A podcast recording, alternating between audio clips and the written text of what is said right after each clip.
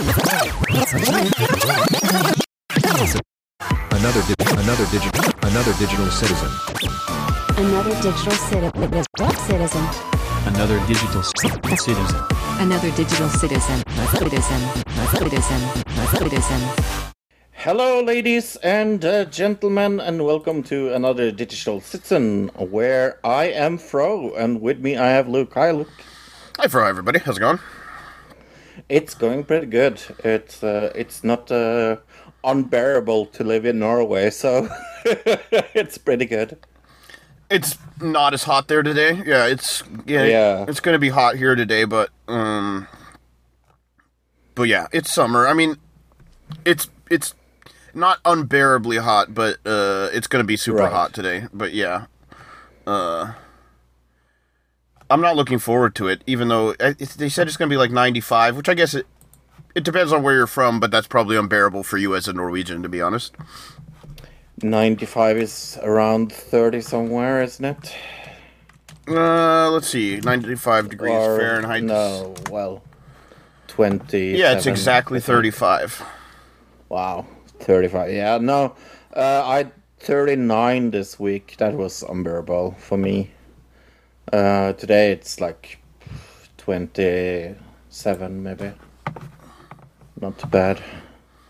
Uh, it's definitely a stay inside and uh, just not do anything, be in the air conditioning kind of day to day. Yeah. Right. Mm-hmm. Yeah.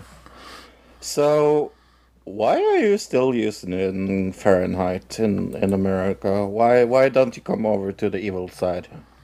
Is there anywhere else besides America that uses probably? Right? I I would I would think maybe like South America maybe. I Uh, know Canada does. does Canada? I don't know that Oh, yeah. Canada does. United States, the Bahamas, the Cayman Islands, Liberia, uh, the federal, Liberia. the Federated States of Micronesia, uh, the Marshall Oh, yeah, of Islands, course. And Palau. I don't see Canada on here. I thought uh, Canada used uh, Fahrenheit. Hmm. I guess not. Well, maybe certain parts of Canada. Maybe. Uh, Maybe near the border you come. it says 40 years ago they shifted from the imperial to the metric system in Canada in 1975. see. Wow. Yeah. All So- weather forecasts switched to Celsius in 1975 in Canada. And I, I mean, I, I don't understand a foot either. So it's just like that's the most stupid met- metric system in the world, because a foot can be long, short. well, it's not ba- It's like- not actually based on a. I know. Yeah, well, I know. Actually, I, think know. it is technically originally based off of a king's king's foot, right? Like there was a- a king, and then they measured his foot, and they decided this is what we're going to base our measure- measurement system off of. right. Uh, yeah, no, I would def like I don't mind Fahrenheit that that much. Yeah, it's it's the other it's centim- centimeters and inches that centimeters and millimeters is so much easier to calculate by tens. So much is is easier. right. Like inches is so fucking stupid. Why? But why do we have? 4.7 inches, uh, and I go like, what? 4.7 what? Why don't we round off the hours also then? If we're gonna start doing things and making everything even, why do we have twenty four hours? Why don't we make it twenty hours or just ten hours in a day? Or you know, like why why not stop there? Because the 24-hour clock actually makes sense. Does it though? It does, of course it does. I, I, I I'm saying like why not make each hour a little bit longer and then make it twenty hour day? Well, we, we could make we could ma- I I would agree to Why uh, why? 12 Why isn't an hour and why isn't an hour hundred minutes instead of sixty minutes? Let's round all these things off and make it easier to calculate everything. Oh gosh, that would be so awful. It would be that would confuse the shit out of people. Oh my god. It's a little like I was talking to uh, someone this weekend, and and I said, "How do you describe the color green to someone that's blind?" Or That co- colorblind, seen- even. Yeah, seen. sure. Yeah, that has never seen the color green. Like, how do you describe the Mona Lisa when you don't have any like points of? It was actually a discussion I had when it came to um, the bli- uh, the the lady that was blind, couldn't talk and couldn't hear anything, that learned language through her hands. Helen Keller. Helen Keller. Thank you. Uh, and the Or- person said, "How how do you know they learned a language?" And um, that's a very good question. like, how do you how do you know when they can't express and really, yeah, Yeah, I remember trying to explain this to like somebody I was working with. Uh, I want to say it was at the movie, one of the movie theaters I worked at, but just being like, I think the person was colorblind, and I was trying to explain to them, like that's this box was red, and I was like, that box is red. They're like, no, it's orange, and I couldn't convince them. Like when you're when you're coming from two different uh realities and you're seeing the same thing and you see it two different ways how do you how do you explain to the other person is yeah uh, yeah and uh, believe it or not that's a lot of the problem with politics right now also how do you explain to the other person when they see stuff, something completely right. the same exact thing but they see it completely differently yeah Like uh, Trump. uh yeah or like yeah. uh, Nancy Pelosi. just just uh all the things that what's a good example uh i guess like the january 6th stuff is a good example everybody sees Oh it yeah. One way or the other way i guess um I still remember you and me meeting someone that had never heard of the Me Too. Do you remember that? oh yeah that was a number of years ago it was like So weird. a person that just di- didn't watch the news but that's just it this was a person that did watch Yeah. the news like regularly but just they were a fox news person i guess right. Yeah, and then never heard of Me Too. I guess an- like, another thing is like nowadays, like movies that when I was younger. Remember What's Eating Gilbert Grape? Mm-hmm. With uh, that was Leonardo DiCaprio, right? That would be a very, very different movie today.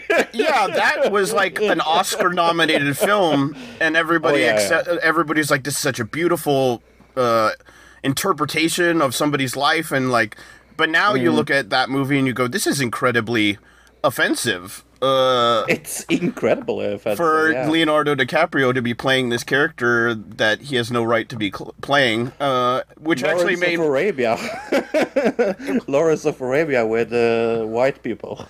yeah exactly. yeah. what made me think of it when you said Helen Keller, it made me think of that movie Nell with Jodie Foster. oh yeah. Is that also in the same boat as What's Eating Gilbert Grape, or Oh, definitely. Oh, definitely. yeah? And then yeah, uh, I I haven't seen that in so many years, but like when you think about that movie. That's really offensive. That's really offensive that they made that movie. But it was a Yeah, different time, yeah. and we all saw things Yeah. differently. That like, yeah, um, it was nom. It won. It was nominated for best. She was nominated for best actress for the Academy Awards. Yeah, for Nell. Mm-hmm. Yeah. Yeah. I think that was one of her f- first entrances in Hollywood, right? She was pretty young, 15, 16. No, she, she. Well, I don't know how old she was, but she was. She was older than a, a teenager for sure. Was she? Okay. I I want to think so, but I could be wrong. Yeah. Yeah, no, but yeah, no, What's Eating Gilbert Grape is a perfect, perfect movie to like put in front of people today and like say, see, uh, see if uh, like why why why isn't there coming a remake of What's Eating Gilbert Grape on into the cinema? Hmm. It was the why. weird time where, like, if you played a person with a neurodivergent, uh, you know, capabilities as as an Mm-hmm. actor, that was like an in to getting an an Academy Award. It was like that was something that was seen as like, oh, if you play this kind of role, there's a good chance you're going to at least get nominated for an award. And now when we look at it, we go, that is not something we want to award or even praise in any way whatsoever. Yeah, But it was just such a different different time. We looked at things so much differently than we do now. It it yeah, I guess that's my point. The whole point here was like some people see things one way and other people th- see things another way, and even through Yeah. time, seeing things something like Nell now, we go, well, that how did anybody think that was a good idea? But yeah. The jazz singer where people were wearing blackface all through the movie. Yeah, and Tiptoes. Where he plays a little person and he just walks around on his knees all the time. Yeah, these are movies that all happened in like the 90s. This was all during the same time period where like if you played a character like this, that was like uh into being getting an award, yeah.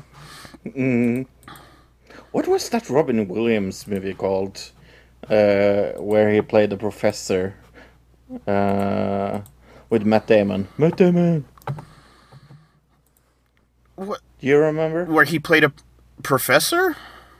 Yeah, uh, Robin Robin Williams played a uh, professor, and uh, Matt Damon was like a, a person that all of a sudden could was a, a genius uh, that was a janitor in the Oh, that one. Right. Um yes yeah.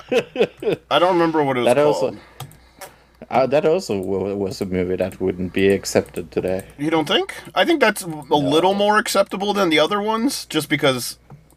Uh, but yeah, I, I guess you're right because he, he would nowadays be considered autistic or something to that Yes, nature, yeah, right? Yeah. yeah. yeah, that's true. I guess I didn't think about that one, but anyway did he win awards? I bet he won awards for that one too. Oh didn't he? yes. Oh yeah. Oh yeah, yeah, yeah. Oh yeah, that's an Oscar nom- uh, winning movie. If I could remember what it was called, all of a sudden, Whatever. it's yeah. really. It's called whatever with Matt Damon and Robin Williams. That's the name of it. Mm-hmm. uh, talking about someone that sees the world a completely different way, Trump. Uh, FBI warrant reveals Trump under investigation for pos- possibly violating the Espionage Act. That's good on you, Mr. Trump. A search warrant newly ups- unsealed on Friday reveals the FBI is investigating Trump for a potential violation of the Espionage Act and that agents have removed classified documents from the uh, president's Florida estate.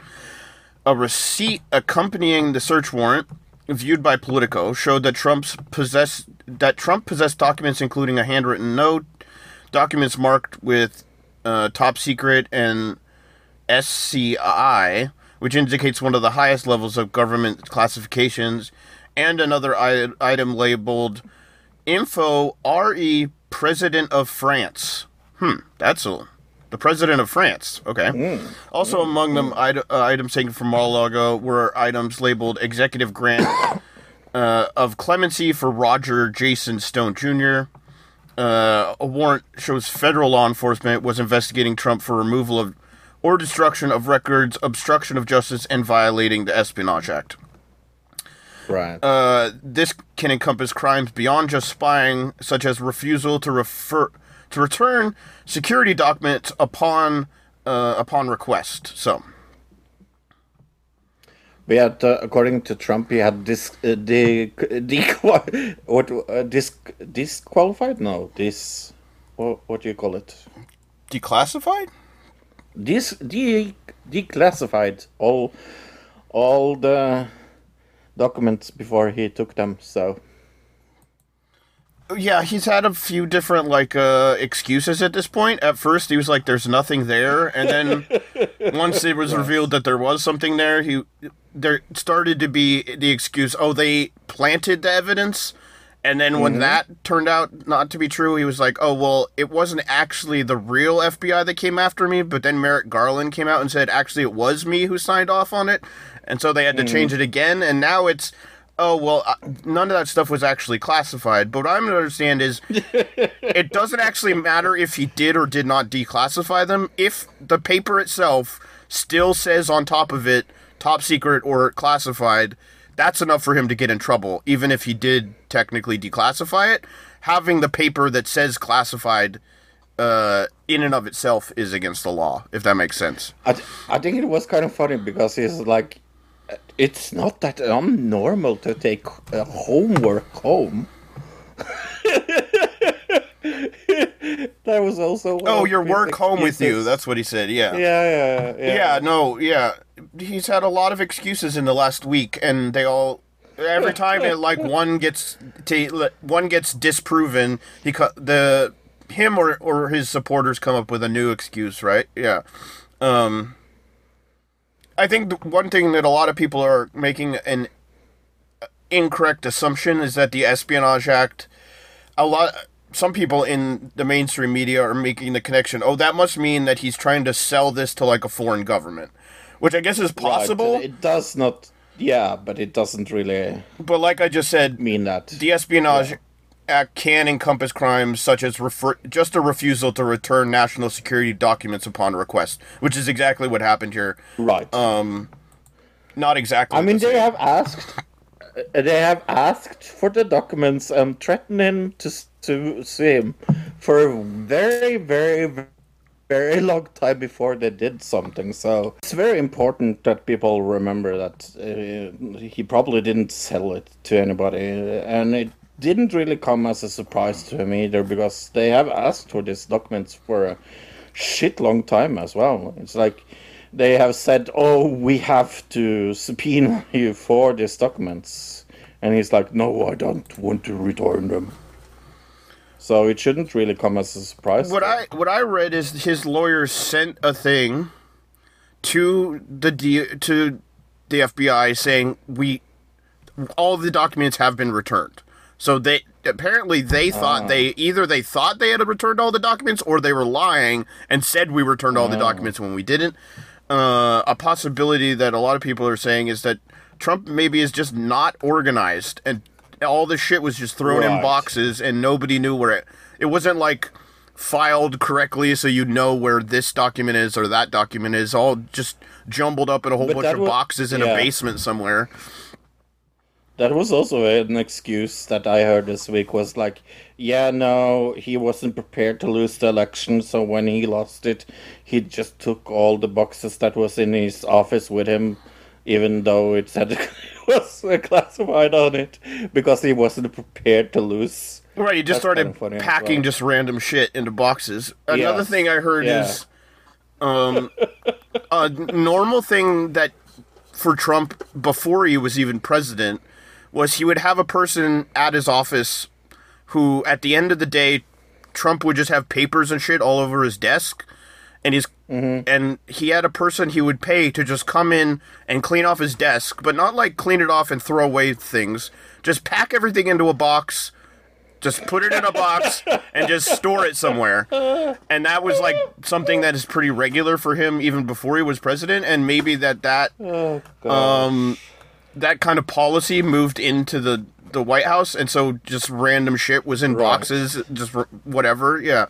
Um Wouldn't surprise me if that person that did that didn't really have clearance to do that job as well. Well, yeah, and there was a lot of people in Donald Trump's orbit that didn't have cl- clearance to do what they were doing, like his daughter, for instance. Right. Yeah, or his Yes. son-in-law. Jared. So yeah, I, Yeah. there is two options. He did this on purpose for whatever reason, Or he's just or he's just a yeah incompetent idiot. Yeah, I I think it's I think it's the latter. and he's surrounded by other incompetent idiots. Yeah. yes, yeah. I mean, I, I have a tendency theory. to I have a tendency to believe that, but uh, we'll see what happens with it. That's my working theory. That's definitely my working theory. Oh gosh, but yeah, FBI informant close to Trump uh, may have guided agent to where the documents were, so that's even better. uh, Jared Kushner, Melania, and Trump, and many others have been pointed to as possible FBI informants following the raid on Mar-a-Lago. The raid was reported to have been aimed at recovering documents. Uh, the Wall Street Journal reported Wednesday that after a meeting in June with the FBI at Mar-a-Lago, somebody with knowledge of the stored files told authorities that there could be further classified documents stored at the club. Uh, It's no shot his daughter. Definitely not. I don't think his daughter would do that. Uh, well, a lot of people are saying maybe-. Yeah. Yeah, Jared Kushner, I think, is the biggest. Uh, well, you think it would be his wife? It it could be his wife, I guess. And another person. I mean, it could be any number of people. It could be somebody who just works at Mar-a-Lago. Could be somebody. Isn't Jared? Sorry, isn't Jared uh, Kushner's wife uh, one of the daughters of Trump? yes. Yeah. Okay. Yeah. Uh, in a federal court filing, C1 or CI1 refers to an initial mention of a confiden- confidential informant. According to Newsweek, the Mar-a-Lago raid mostly based on a confidential human source to the F- FBI concerned what classified documents Trump was storing as his at his residence. So, Right, and this is why I don't believe it's his daughter because he she's she's been drinking the Kool Aid a little too long. uh, yeah, but after everything with the January 6th thing, and remember her testimony where she said like, uh, "I trust." Uh, I trust. Uh, who did she say? She tr- said she trusted one, some general more than she trusted her own father on on the idea of what happened with January 6th. So uh, Right. maybe they've turned around, uh, or she's turned around and been like, you know, ma- this is bad. This is gonna hurt me as a person. Uh, if my dad goes down for this, so maybe I dis- distance myself from it. Um, but like I said, it could be any number of people within the Trump orbit. It could even just be somebody who works at Mar-a-Lago. Uh, yeah, Yeah. The house cleaner. exactly. Yeah, or Yeah. the guy who cleans up Trump's desk. could be like Same, a dog, same guy that did it did it. a dog walker. The dog did it. Yeah, Yeah. Oh, the dog. I was thinking we could blame the dog. the dog ate ate my my classified documents. Is that where we're? Yeah. Yes. Yes. Yeah. Or maybe dog the bounty hunter. He kind of disappeared after that whole thing of him being a racist. But yeah, he that could be him. Yeah. Yeah. Uh, so uh, let's uh, make China a little more mad. Look, I, I think that's that's what we should do. Uh, because I mean we didn't create uh, enough chaos there, so let's send more lawma- lawmakers to Taiwan. More U.S. lawmakers visit Taiwan 12 days after Pelosi trip. A delegation of American lawmakers arrived in Taiwan on Sunday, just 12 days after a visit by Nancy Pelosi that prompted China to launch days of threatening military drills around the self-governing island. A five-member delegation led by Ed Markey of Massachusetts, a Democratic senator, will meet the president and other officials, as well as members of the private sector, to discuss shared interests, shared interests, including reducing tensions in the Taiwan Taiwan Strait, and guess what? Investments in semiconductors. It's almost like I said that before. Yeah, you know uh, the definition of uh, insanity. Look, see, uh, this is a reference to a movie we saw this week as well. But uh, yeah, doing the thing twice and thinking you would get a different.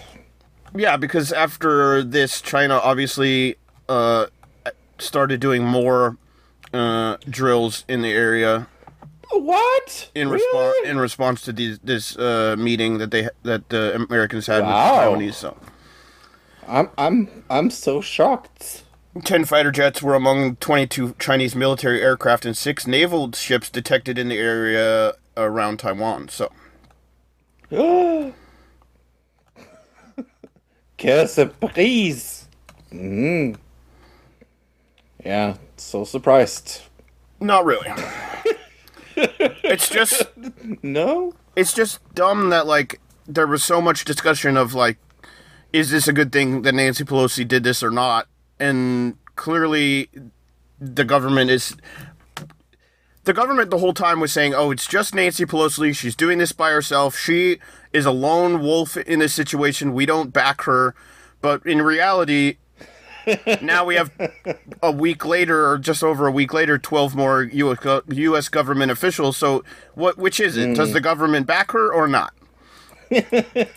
Yeah, we don't back her, but we're going to send more people there. Right. Exactly. It's like, like, hello? Speaking with two tongues, much? Yeah, it, Oh, it's clear that it, there's uh, uh, ulterior motives, and like we've said, it's it has to do with computer chips. So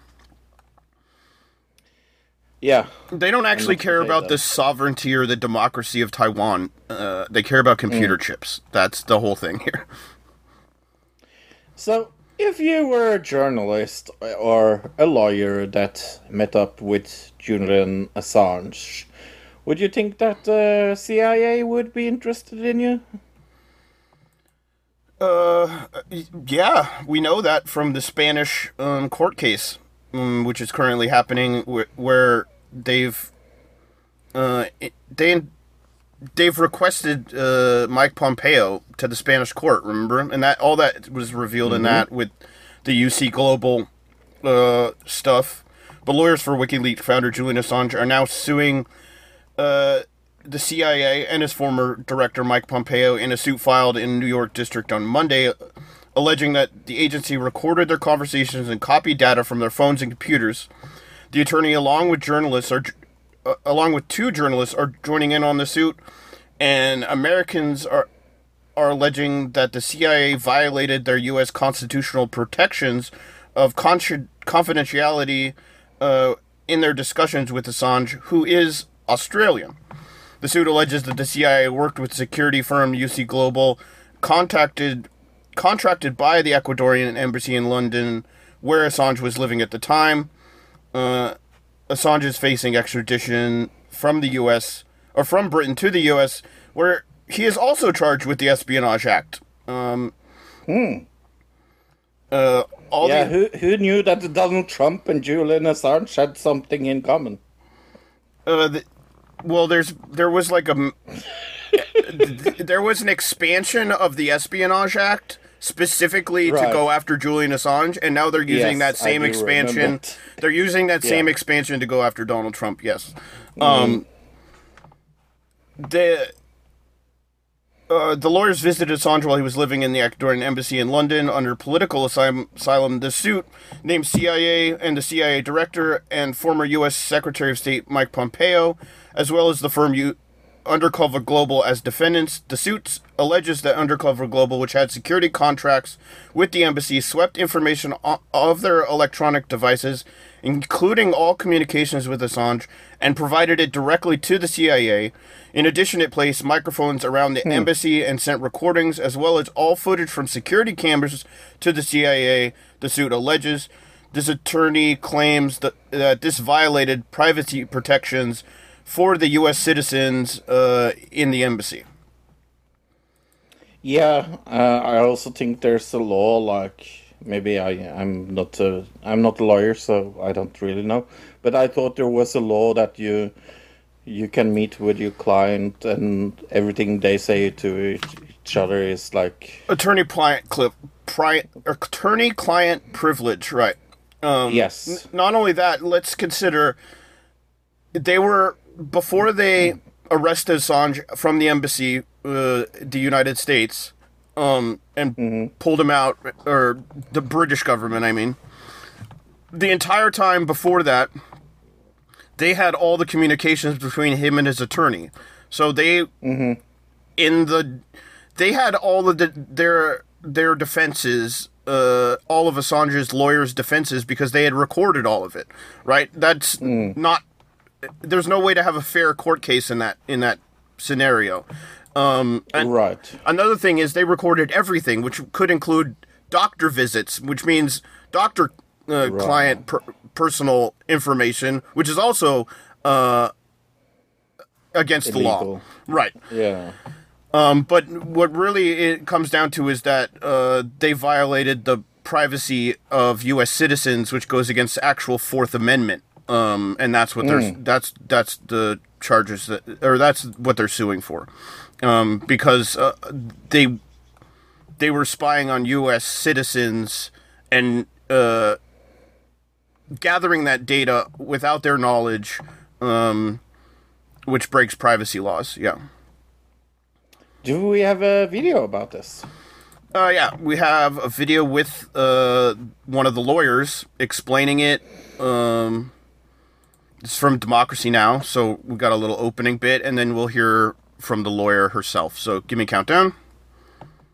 In uh, three, two, one, play. asylum. The lawsuit filed Monday accuses the Spanish security firm UC Global of spying on Assange and his visitors inside the embassy on behalf of the CIA.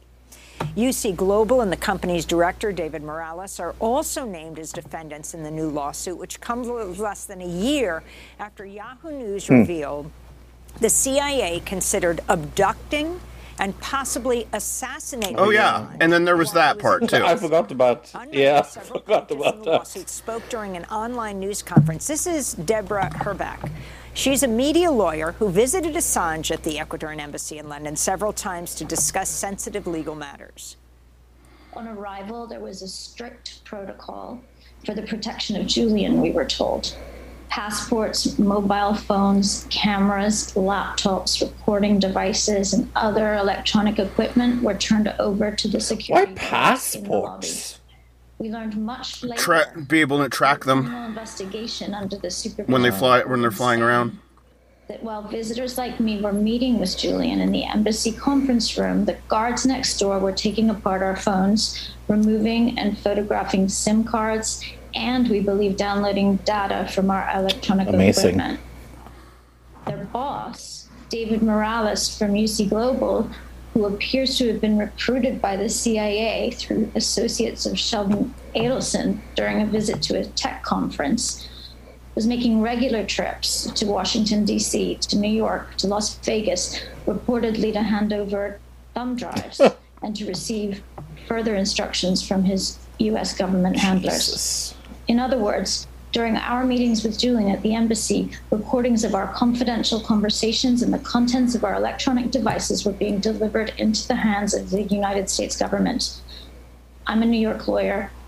I have the right to assume that the US government is not listening to my private and privileged conversations with my clients, and that information about other clients and cases I may have on my phone or laptop are Oh yeah, that's also a good point. from illegal government intrusion. This is not just a violation of our constitutional rights, this is an outrage. Okay, there we go. Wow. Yeah, I mean, a, a whole other irony of this thing is that they are the reason the U.S. government is going after Julian Assange is that they say he stole stole he had stolen uh, government private government secrets, right? He had taken private documents. Guess what they're doing to these lawyers? They're stealing their private documents. Right. so they're literally doing the thing that they're mad at Julian Assange for doing. Right. Yeah. Oh, fucking hell. what? I, I don't have words how stupid I find this. It's like like it, it is so incredibly criminal because like th- that's one of the things we, we hear about like a lot from from from people that are from America and every like TV show or or things like that does ha- ha- have to do with law. I learned that uh, attorney uh, uh, privilege was incredibly important, and just just like setting that away to to to hear about other clients as well. I didn't even think about that, but that's that's fucking criminal. Yeah, if they're just bl- blanket just uh, downloading every bit of information on the phone and computer, Yeah. then all that it's just they're getting all that information. They're not just going for that one like one file that they're looking for or something. They're they're uh, I'm assuming just taking all the info they can get, and and that includes other cl- other clients of these lawyers. Yeah. So, uh, look, I don't know if you know this. I, I probably haven't told you, or it's maybe not a huge part of history.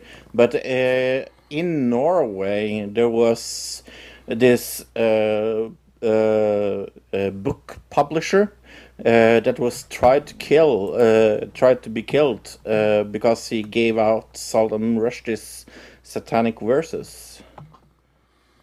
He just gave them away for free.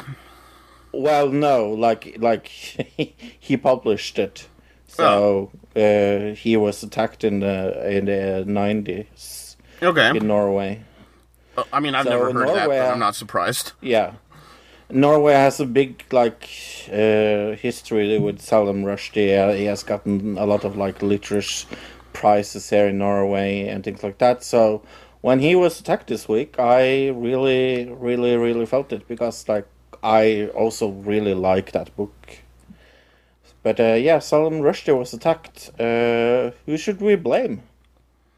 Well, Iran is blaming him. Uh, Iran has categorically denied any link with the attacker, and in, instead is blaming the writer himself. I don't know how you can even twist that How- around and.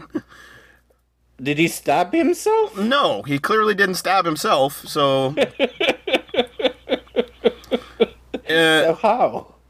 Rushdie was left severely injured after being stabbed on stage at an event in New York State. He is now able to breathe unaided, and he, uh, as I'm to understand, he's talking and everything at this point. He is doing much better. Right. Uh, the only thing they think is is going to lose an eye.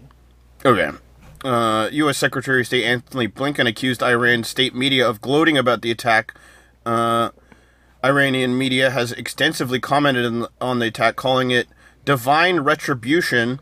An Iranian state broadcaster highlighted the news that Rushdie might lose an eye following the attack, like you said, um, saying an eye of the Satan has been blinded. That's what this is from Iranian state media. Uh, Yeah. Nice people. why why are you still holding well i guess i mean seem it's so long ago like holding on to this like uh old grudge is just crazy to me but this this whole thing is kind of before my time like i i never i didn't really grow up in the era i i'm just slightly too young to remember Yes. any of the t- the time period where there was like a far fatwa against him and things like that so Right. And uh, it's not that many years ago they took away his fatwa as well, so it's like it's kind of weird and kind of like random. Uh, that this attack uh, happened right now. It's like, like and said, in america is- right Yeah, and in America, yeah. And this book is like super old as well. It's like it's not like he have uh, come out with more uh, uh, criticism against Islam. I think Either. just the ratcheting of tensions in the area right now between Iran and Israel and Saudi Arabia probably adds to, you know, the tension. Uh, I'm not sure Oh, yeah. exactly what this person was thinking when they did it, but I'm guessing that added to to it. Um, but yeah, Could like be. like I said, this is such an old, uh, an old issue that it seems Yeah. silly that somebody would still be like holding this grudge. What, Mm-hmm. forty years later? a little like Yeah, thirty-five years later. Yeah. yeah. You know, it's it's extremely weird and it's it's extremely sad as well. It's just like freedom of expression is incredibly important uh, for me. Uh, I think that freedom of expression is one of the uh, things that you should never take away from a human. And criticizing Islam or criticizing uh, Judaism or Christianity or Scientology should always be protected. So I find it utterly uh, stupid and incoherent to attack someone because they use their Uh, opportunity to speak free, freely. Right. Yeah, and like I said, it's just such an old thing that it's just cr- crazy that it's this is still something somebody was so up in arms about this many years later Yeah. that they were willing to stab somebody. It says here the man charged with Yeah. with Friday's attack has pleaded not guilty to charges of attempted murder and assault. So Right. Too bad here we have a lot of pictures. too bad he did it in front of a Yeah. giant crowd. So there are tons of witnesses and video, probably. Yeah. Yeah. So it is has been the summer of Freya here in uh, Norway. We haven't spoken about this because like it's not that important. It's a walrus that has been swimming around in Oslo fjords and destroying boats. Uh, and uh, that's that is more or less have been the news. Right. Well, uh, until now, because what happened? uh, the Prime Minister of Norway has said it was in the right to put down Freya, a 600 kilo female walrus that was euthanized on Sunday in the Oslo fjord as animal rights campaigners attacked the decision, but a leading zool- zoologist insisted that this was inevitable. Uh, the Prime Minister said, I support the decision. Uh, he told bro- the broadcaster NRK on Monday, "It was the right decision. I am not surprised that it has led to many international reactions. Sometimes we have to make unpopular decisions," he said. Um, It says the Norwegian Norway's fisheries dictorate said the walrus was euthanized based on an overall assessment that it was a threat to human safety after public after the public ignored warnings not to get too close and often did with small children to pose for photographs. So really it was a bunch of fucking Right. idiots that made this happen. Yes. And that's kind of my problem with this. Is like it's set out as like, yeah, it was the walrus's its fault. No, no, it wasn't. It was the people that didn't listen to to to the government and continued seeking it and giving it food and like uh, Wanting to uh, take pictures, clearly. gi- yeah. so yeah. you know who I blame? The Zuck. people. the Zuck. Zuckerberg is to blame for this because he created Instagram. Or no, he didn't, but he owns Instagram. and you know all these people were just taking pictures to put it up on the gram. So I blame Zuck. Yeah. It's all the Zuck. Zuck killed this walrus. Walrus. Yeah. Yep. It's cute as well. I wouldn't call. I I wouldn't call it cute, but it, it's a, Oh, it's a on. beautiful It's animal for what it is. It's super cute. I would marry her in a heartbeat. I guess another thing was that, uh, like you said, it had been kind of destroying people's personal property. Like it liked to, Right. it liked to get up on top of boats and things that were at in the in the harbor. But yeah, I- I don't think- heavy, so it Yeah. destroyed a lot of material. And it doesn't that's uh, have any no concept of- though. of like what's worth money or anything. Obviously, so Right. Yeah, I saw an interview with with the guy that that like had his boat trashed, and uh, the guy is like, "Yeah, it's it's it's actually not it's the walrus's fault. It's our humans that gave it food, and like made it come closer to us because that was also a problem. They moved the walrus during the summer, but the uh, walrus was smart enough to like follow people to the shore to get food. And when it got uh, food very close to a shore, of course it uh, it would be be there more. So Yeah, yeah. I mean, the only thing you could do is like put it in a zoo at that point, right? Once it's become Right. so attached to people, you, you're not going to be able to untrain that learned behavior. So, I agree. I, I to me, I think probably putting it in in a uh, aquarium of some kind maybe would have been better than killing it. But uh, what I a agree.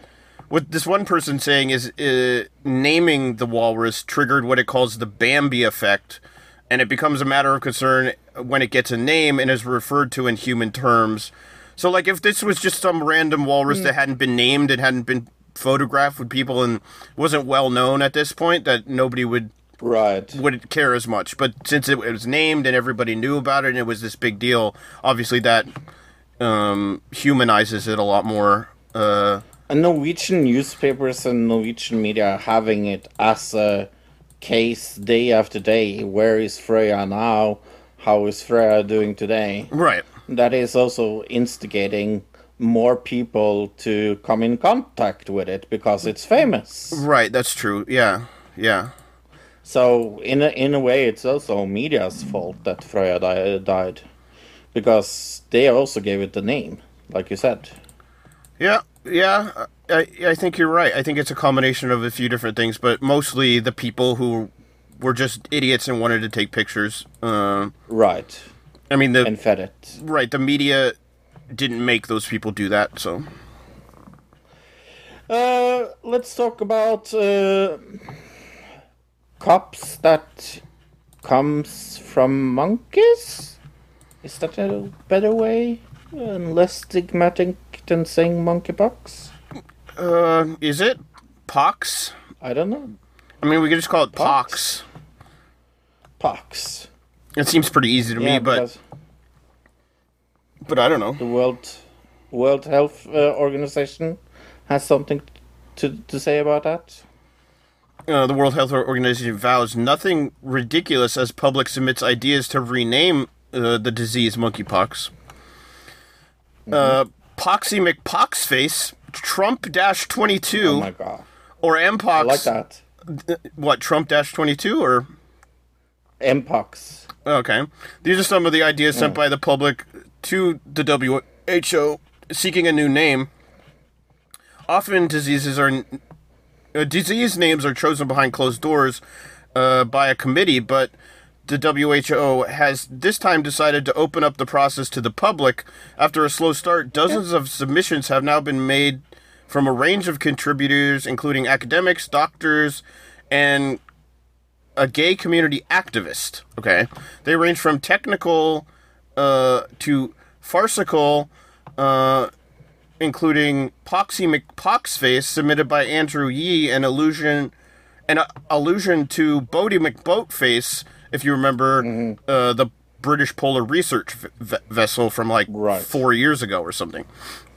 Yes, I do remember that hilarious thing.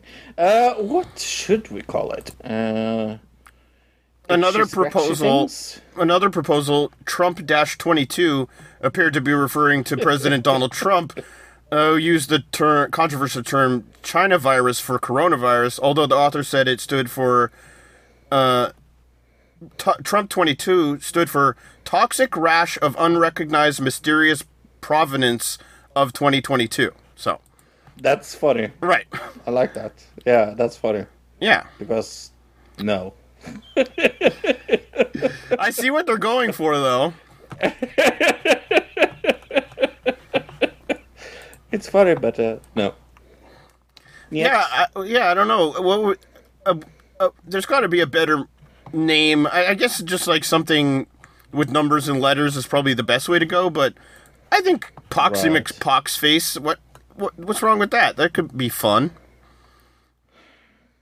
Yeah, as long as they, yeah, I don't really understand why why monkeypox is so discriminating, but that's me.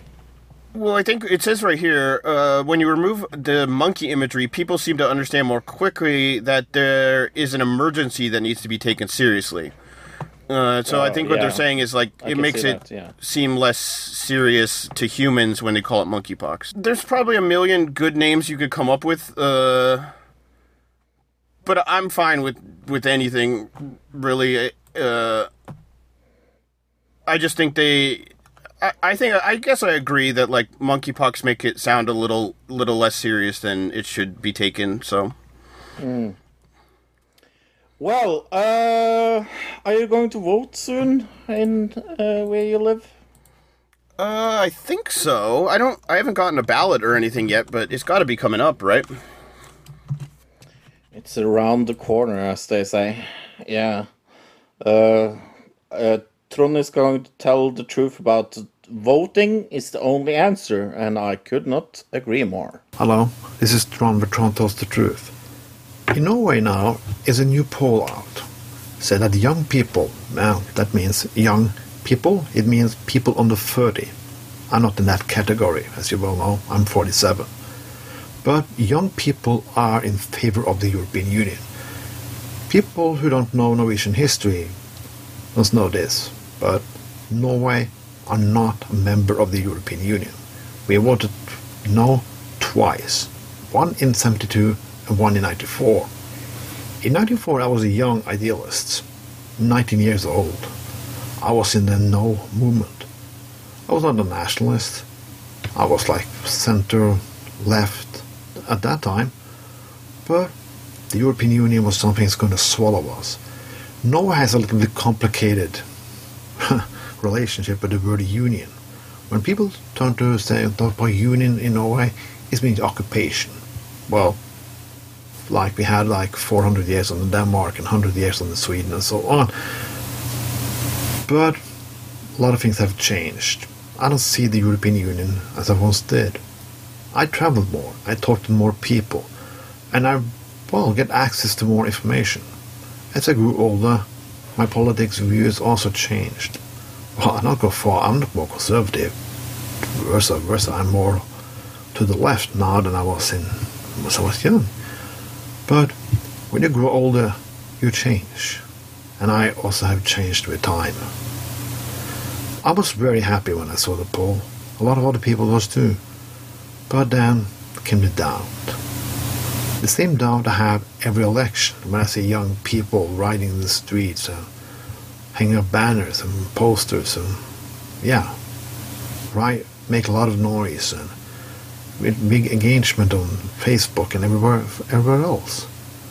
But I'm never positive because when election day comes, people are not voting.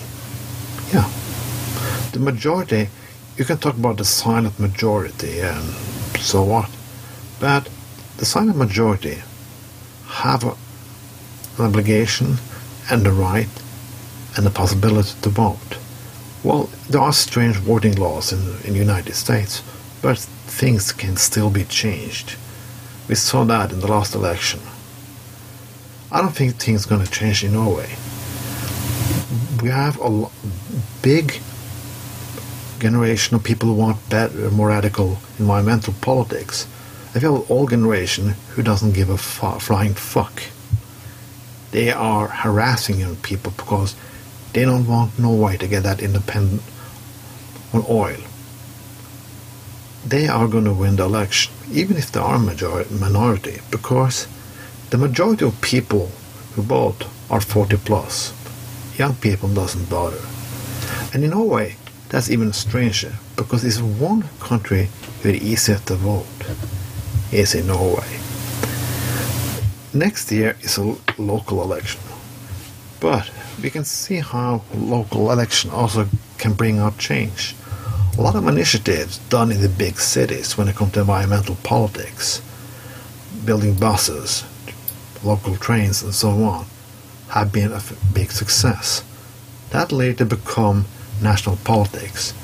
A lot of our social politics, who's now for the whole country, started in local cities and small villages as an initiative from the bottom. So you can change the society from bottom up. But that's not going to happen.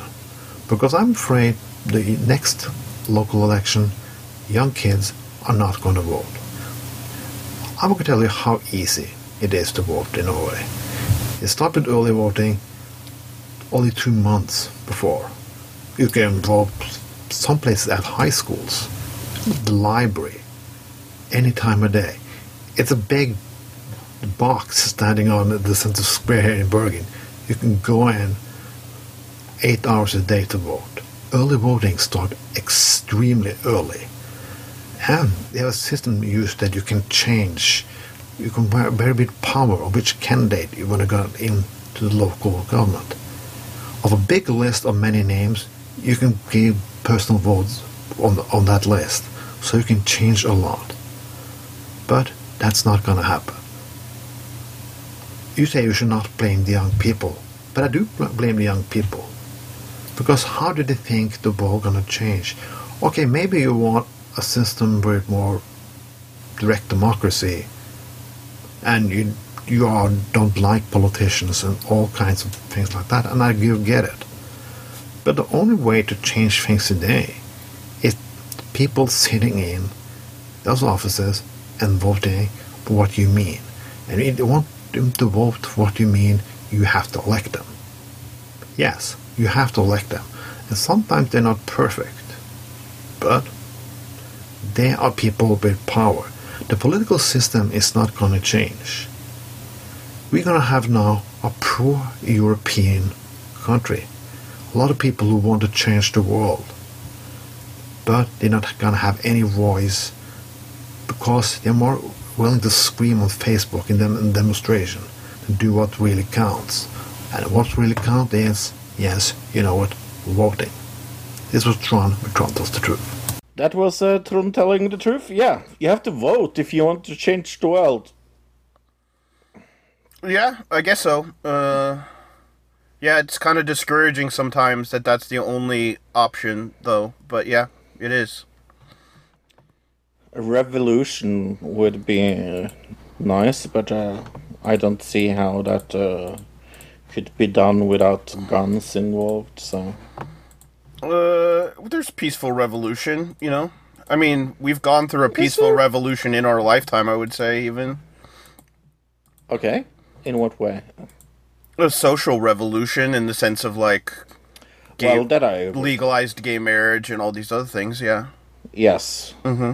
I do agree to that. Yeah, but I I don't think we could create a new like state without a revolution, a new America without a revolution. Yeah. If anything, I would love love to see that. But if anything, the the country will split in half, and the South will secede, and will it'll just be two separate countries. That's the that's the only way I see that kind of idea going. You know what I'm saying? Right. I wouldn't be against that, to be completely honest with you. Uh, I don't know. There's there could be pluses and minuses to that for sure. I mean, he- here, here, here's a here's a thought from an European person. I think America is too big. I think America. That's you think that's the problem. One of the problems with trying to govern such a large country, Yes. Yes. such a large Because- populous country, I guess. Yes, because eh, if you don't want to be China and have like total control over what your citizens think or mean or anything, you have so it, it, there's so much diversity in America that the diversity itself. I, I I'm very pro diversity. Don't get me wrong, but the diversity itself is kind of destroying America in the way that it's so it's so populated by people from uh, all over the world that you you can't really have one community under America and say, oh, we are all Americans and all Americans thinks like this. Oh, definitely, yeah. I mean, that's kind of true for any country, but like one of the It's easier, but it's easier to control in countries like Norway, where Sure. where we're, where we're so freaking small. Definitely. Yeah, I mean, there's multiple national identities in America, whether you're from the Northeast, the Northwest, the Southwest, Right. or the South, uh, and then even the Midwest is a whole different. Yeah, and then and then California So is its would- a whole own thing. Like if the South seceded, it would be pretty screwed because California would not be part of the South, even though it's so southern. Right. But California is like, I want to say it's the fifth largest economy in the entire Economy world. in yeah yeah Not just in America, like in the world. If you were to like rank it on with countries, as a, if it was like a sovereign nation, it would be Yeah. bigger than most countries. So, uh, the south and the South would be completely cut off from that economy if you were to if they were to secede. So when you think about it, uh, it would be a bad idea for them to do that uh, if if that was going to happen. I, I don't I don't think it's going to, but no, but uh, I well, wish maybe sometimes maybe not in my lifetime, but But I, I wish sometimes that it, it would be smaller smaller parts of the the country, and I also yeah I think you need to do something to do with the vo- uh, voting system. But I mean, Oh, I'm all for ranked choice voting. I, I'm, I guess I understand your point a little bit, but think about Canada. Canada has a pretty good national identity, and it's gigantic. Hmm. Yeah, but uh, even though it's gigantic, there doesn't live so many people in Canada. Yeah, that's true. It, I guess you could say like the same for Russia. It's gigantic, but there's not that.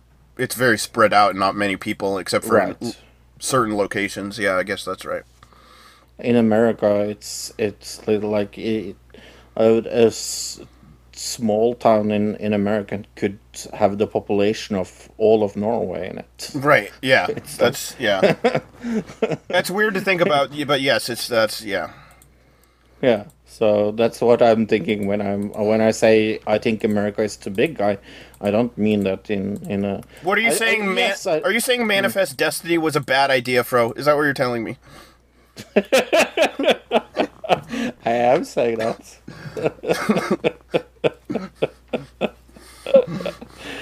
but yeah, no. Uh, that's my thought about America. Uh, America. Anyway, uh, let's talk about TV shows because that's what we're supposed to do. Uh, I've seen some TV shows. Uh, I want to start with the one I maybe had the most fun with uh, Celebrity Beef. Uh, what channel is this on? It's on E Network. E Network. Thank you. Yeah. Uh, Joel McHale uh, with two people in the first episode. It's two ladies that I I, I had heard of. Uh, the second episode is to uh, bachelor men that I definitely hadn't heard of. Yeah, I don't watch The Uh, Bachelor. That that was right. where the show lost me. Is like, okay, the first two ladies are are they're well known comedian slash TV writers, TV actors. So I've seen them in Right. play, like they were actual celebrities. The next two, they're not celebrities. They're just reality show contestants. Sure, but it still was freaking funny. I had a blast with this. I don't, I don't know uh, how serious you should take this. Oh, no. But it's uh, a lot of like Joel McHale humor in it, and that's maybe what I I am I very much like. Uh, of of course, it is a stupid cooking show, but uh, Barely. it, it barely yes but i was just going to say that barely i i i think it's still i think it's more a comedy show than a cooking show Yeah, it's more trying to be a panel kind of British panel show, but with cooking, where like you're right it's the there's there's a competition, but nobody really actually wins or loses. nobody cares about it Yeah. and it's really more about the celebrities' personalities coming through. Mm-hmm. Um, which in this, I think they did a really good job, better than another uh, celebrity show we're going to talk about in a minute, though. like at least But in this they came off as like genuine people at least the like Yes. the two ladies and the bachelor guys uh, the bachelor guys Mm-hmm. they came off as bachelor dudes you know like frat very bros. bachelor dude, Right. very dudes Yeah, Uh, but, locker uh, room but- frat bro guy dude. very yeah. much like yeah that but they came off genuine. Yeah, Yes, and I, I think I think the humor in this is just I I I really like the show. I don't know why, but I I really liked it. I actually liked it up to a seven point five. Look, Oh, I, I'm not. I wouldn't go that high. I'll give it a. I'd probably give it a four point five. Yeah, okay, yeah. I mean it's nothing. It's nothing. I would recommend to anybody. oh, I would recommend it. Something that didn't come off as genuine when it comes to celebrities is NBC's password. Uh, and actually, it wasn't even just the celebrities. Even the contestants themselves came off disingenuous. Very much so. I don't like it when they tell them you gotta act, you gotta act crazy, you gotta act wild, you gotta like act over the top. Why can't they just have them act like themselves? You know what I mean? right. And Jon Hamm didn't really help either. Uh, well, I'm, I didn't mind John. I, I, I just don't like the fakeness of it. It feels like everybody's putting on an act. You know what I mean? Right. When people speak a little like this all the time. It's so funny. you win money. Right. Yeah, it just doesn't seem real. It seems like they're just it's a, all acting. It's not, not none of it is uh none of it feels genuine, like I said. Uh, but I've- as far as the game goes, Password's a simple enough game that it's easy to like understand and Yeah.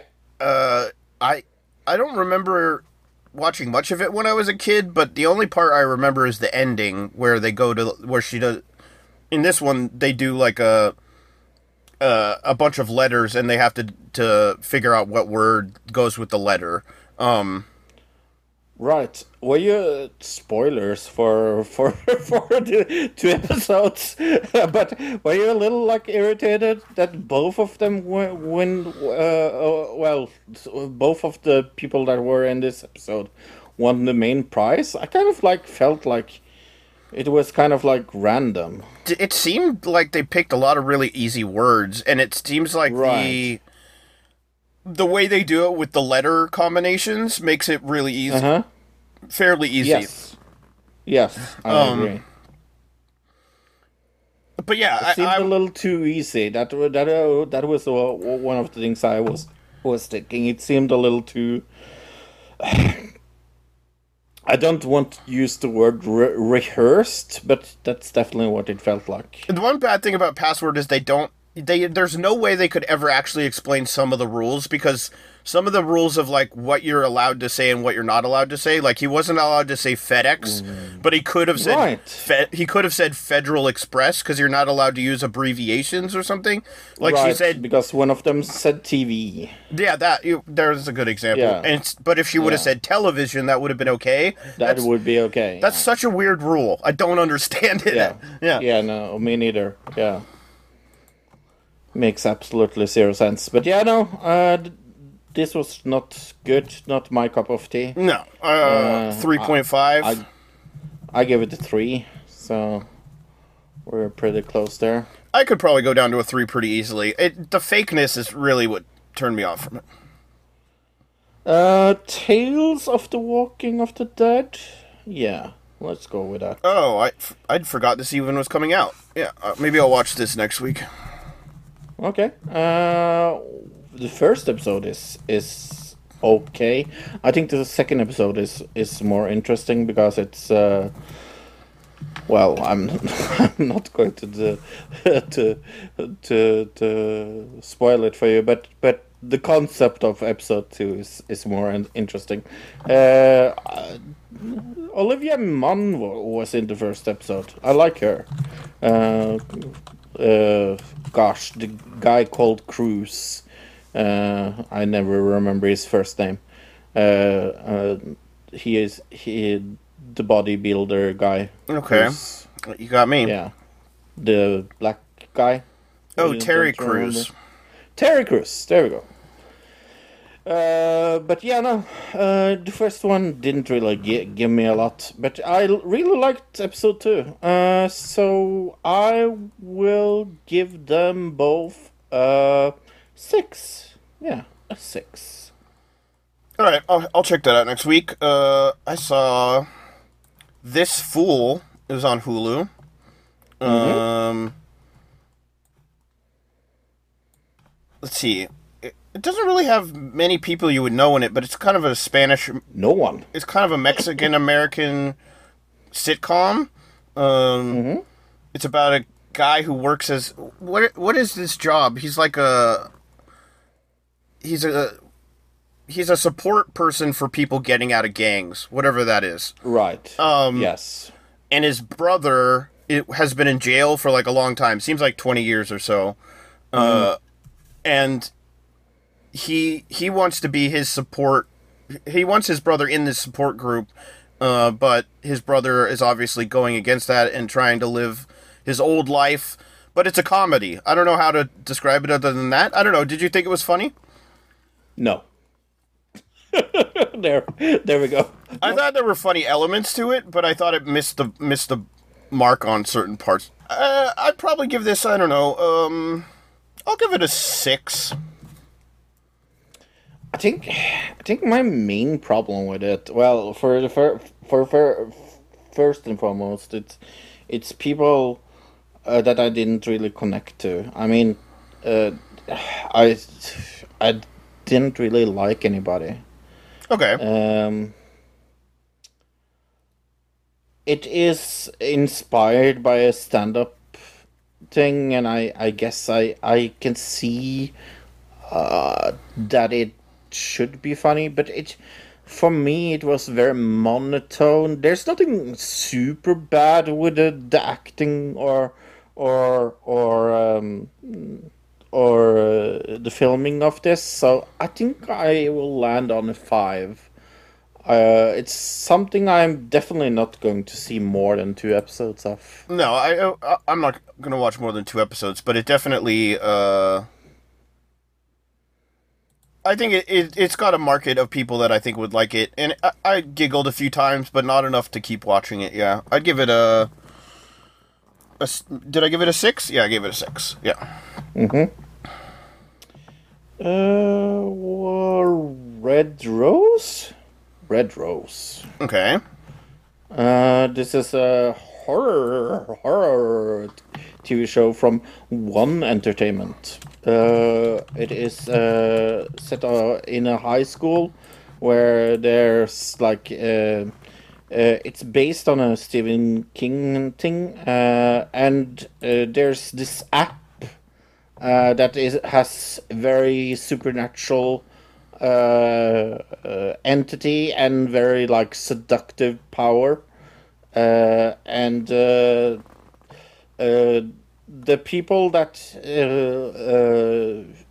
the teens that meet each other in in through this app is like on the dark web and things like that.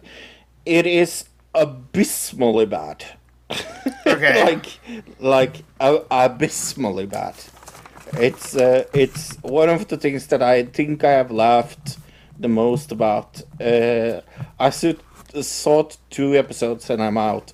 I'm a little surprised over myself that I didn't watch uh, the whole thing because it was so so so funny fun, funny bad.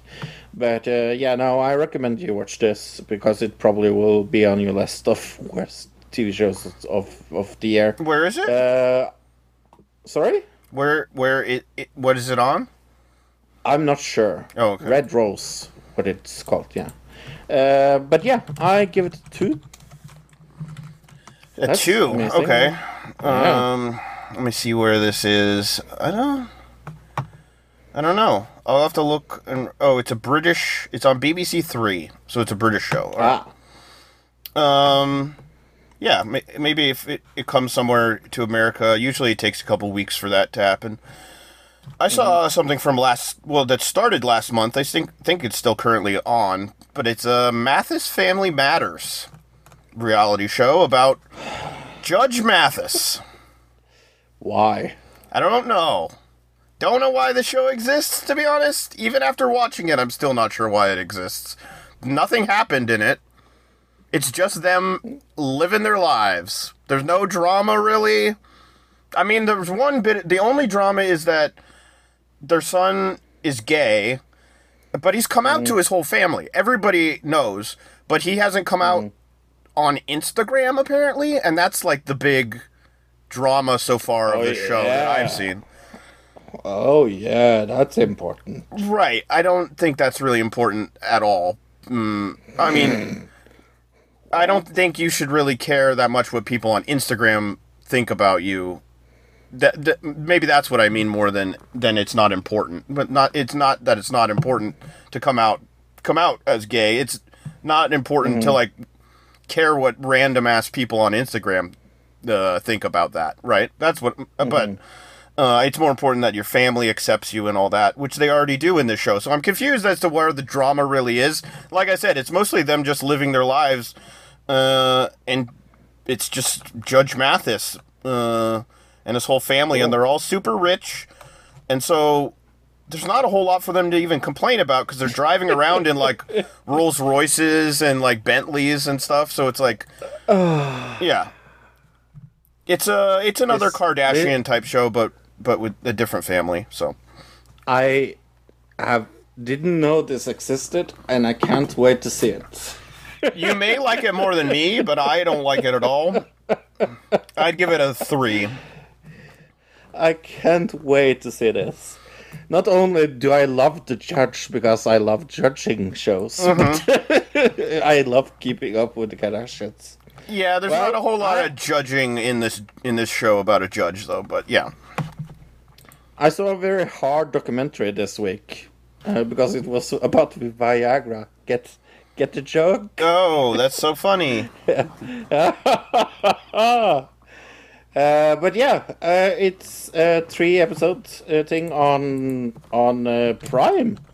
Uh, it's called Viagra, the little blue pill that changed the world, and it's uh, about like how it was discovered by accident. That's kind of funny. Uh, also, development against very uh, against all odds, and then marketed like fucking hell and uh, a lot of about controversy about Viagra. Yeah, and how like Viagra just like totally changed big pharma and changed uh, sex. It's very very good. I recommend it.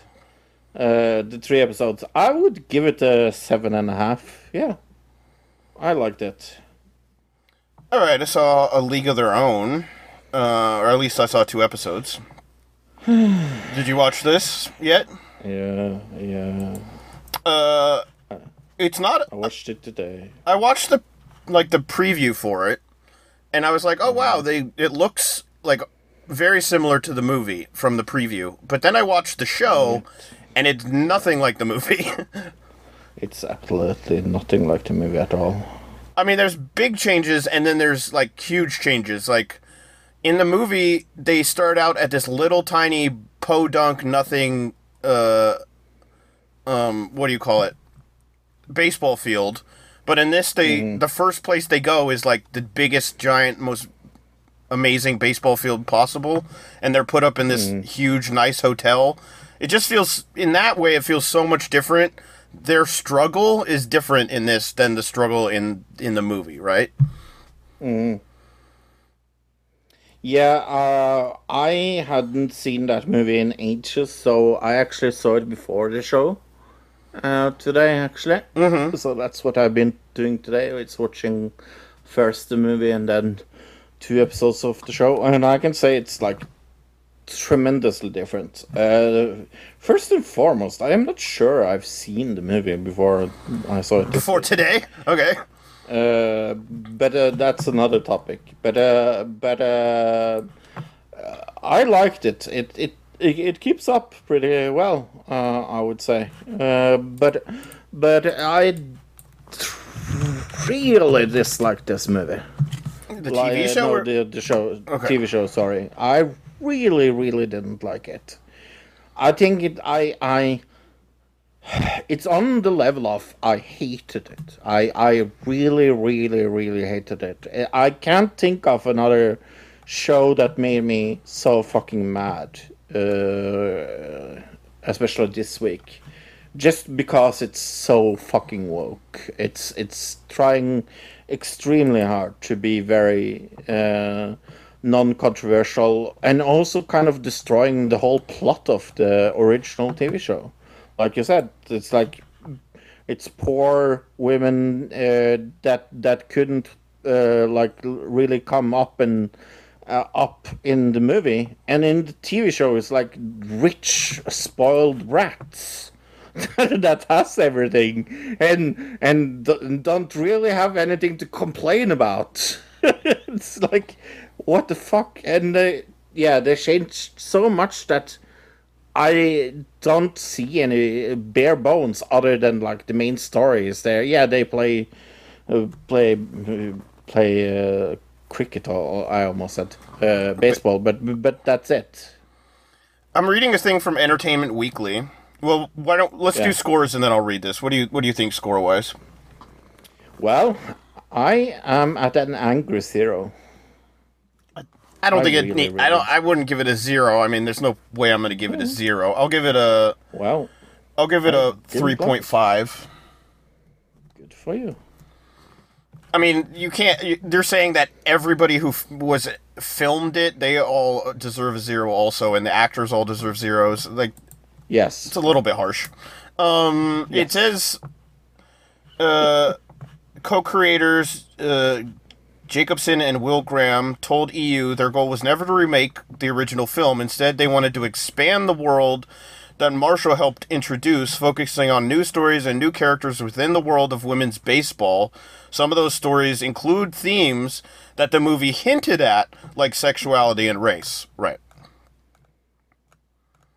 Yeah. That was their goal, apparently. Um, it didn't even. I don't. It, like you said, it, if their goal was to do that, then the stories they were focusing on now, instead of being poor women, it, it is focusing on rich brats. Yeah. Right. Which ruins the whole concept of the original. It's just so bad, Luke. I have nothing positive to say about this. I loved the, that movie when I was a kid, and honestly, it It's so good. there's one thing I can say about it. It's the best movie Madonna has ever been in. It's the best acting role Madonna ever had, probably. Can you think of one other role that Madonna was In in, bed that with was? Madonna. What is that? Have you never seen with In Bed with Madonna? No, I don't think so. In bed Yeah. with Madonna. Mm-hmm. It's a documentary about what? About Madonna. About Madonna. Oh, okay. Well, I wouldn't count that. that doesn't.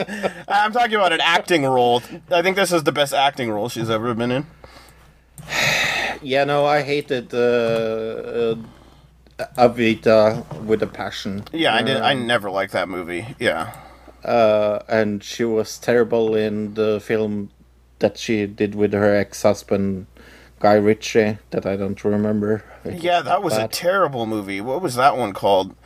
She was in Dick Tracy. Everybody, that was a Dick terrible. Tracy was terrible. Yeah, that was a terrible movie. Yeah, I'm pretty sure that's probably the best movie, the best acting she's ever done in a movie. I'm thinking. Yeah. Mm-hmm.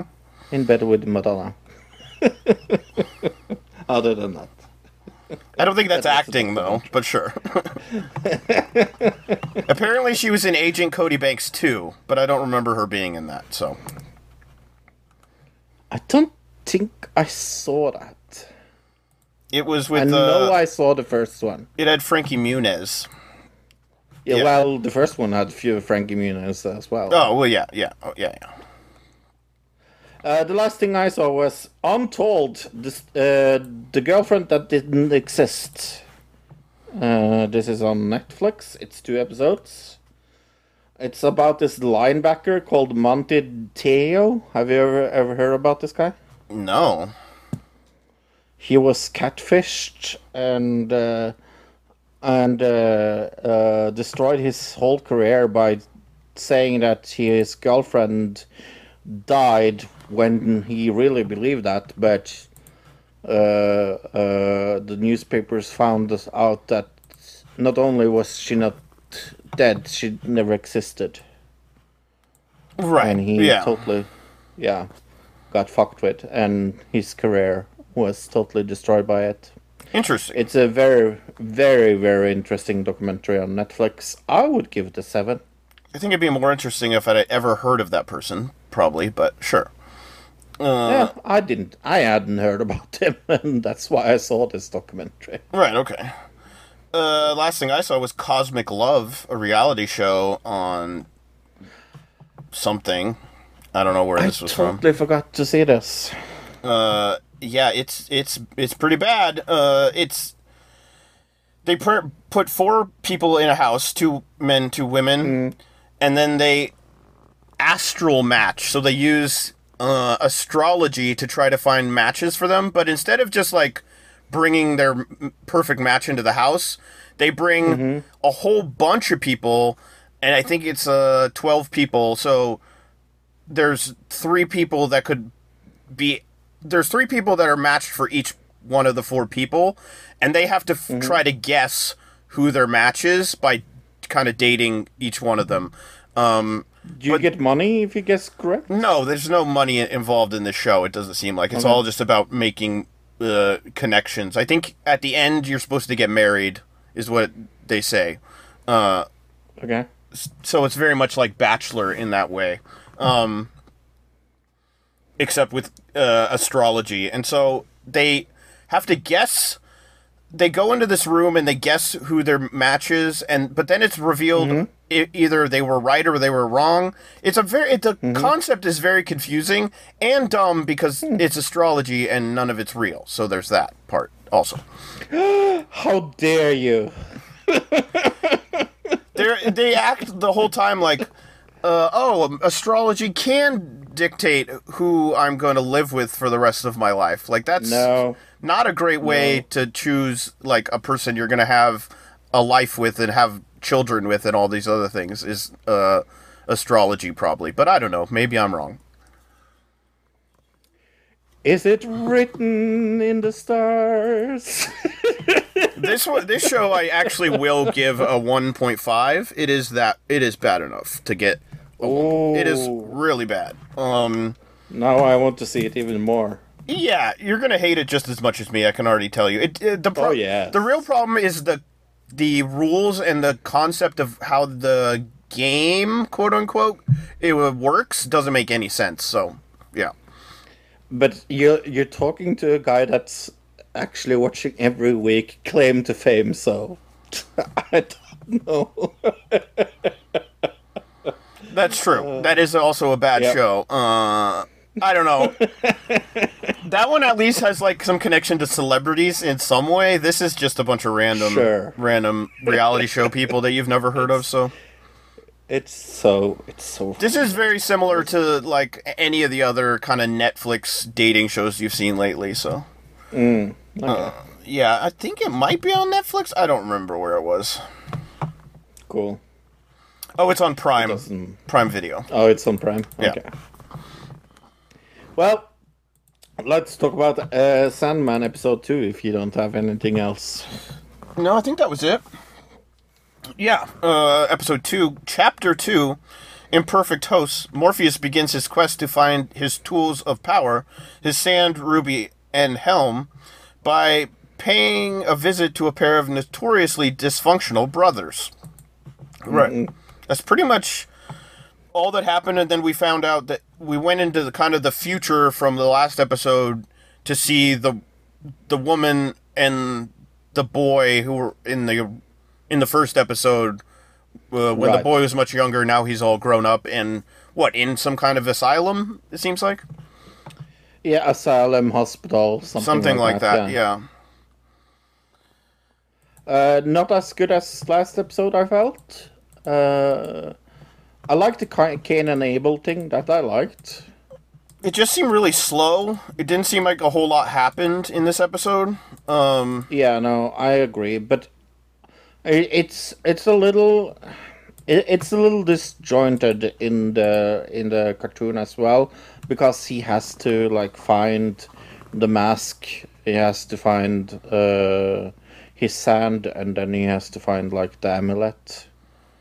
So it's kind of it's kind of like he needs that to have to gain more power, and that's why he needed the sacrifice of the gargoyle.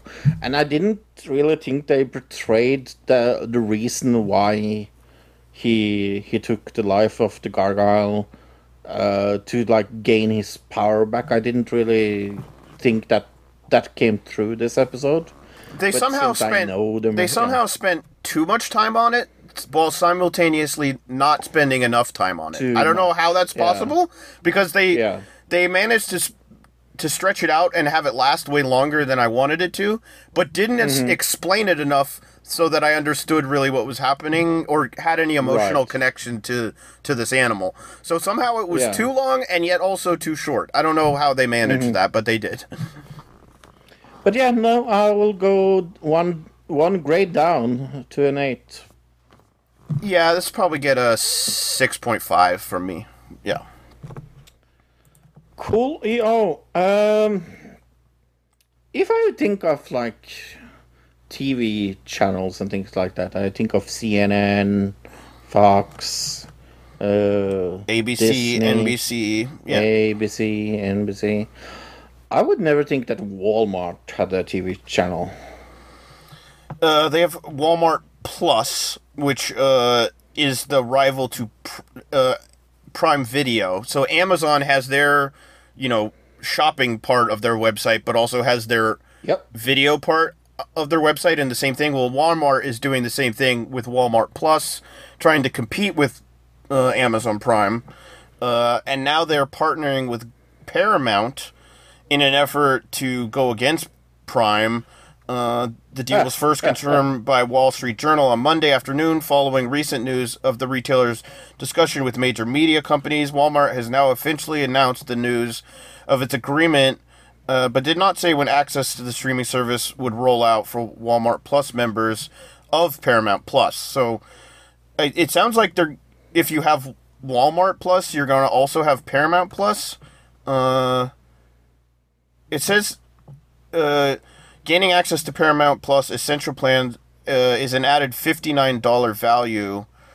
Um, yeah, it, that's if you have like Prime, you can get Paramount Plus on there also. So I'm very confused as to why this is a like a selling point. I guess just because it's free on there, where if you, on Prime you have to pay like a premium, like a slight premium, like a few extra bucks. I think it's like six bucks on Prime to get Paramount Plus. So Uh, twelve ninety five for Walmart Plus.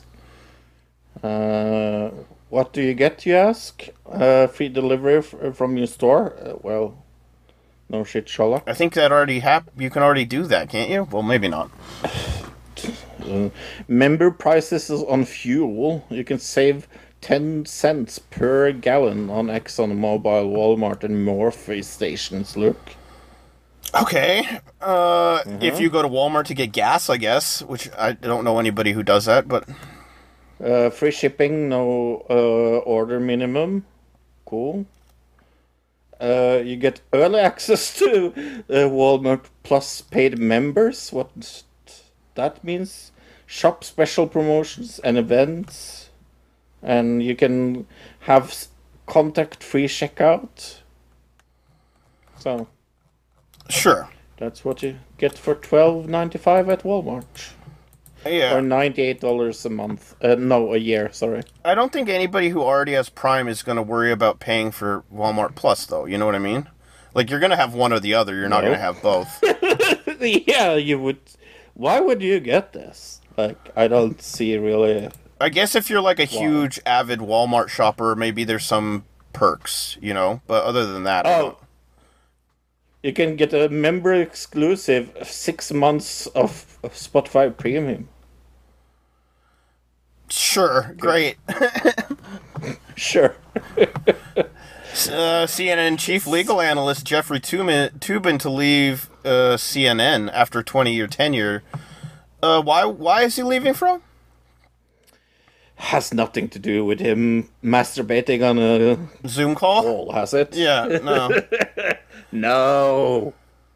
Uh, Nothing to do with that. right. Uh, the news comes a little more than a year after Toobin rejoined CNN after being off the air for eight months following a deep, uh, quote unquote, deeply moronic and indefensible situation on a Zoom call with his colleagues. Uh, yeah, they brought him back, but remember we said there's this whole big, uh,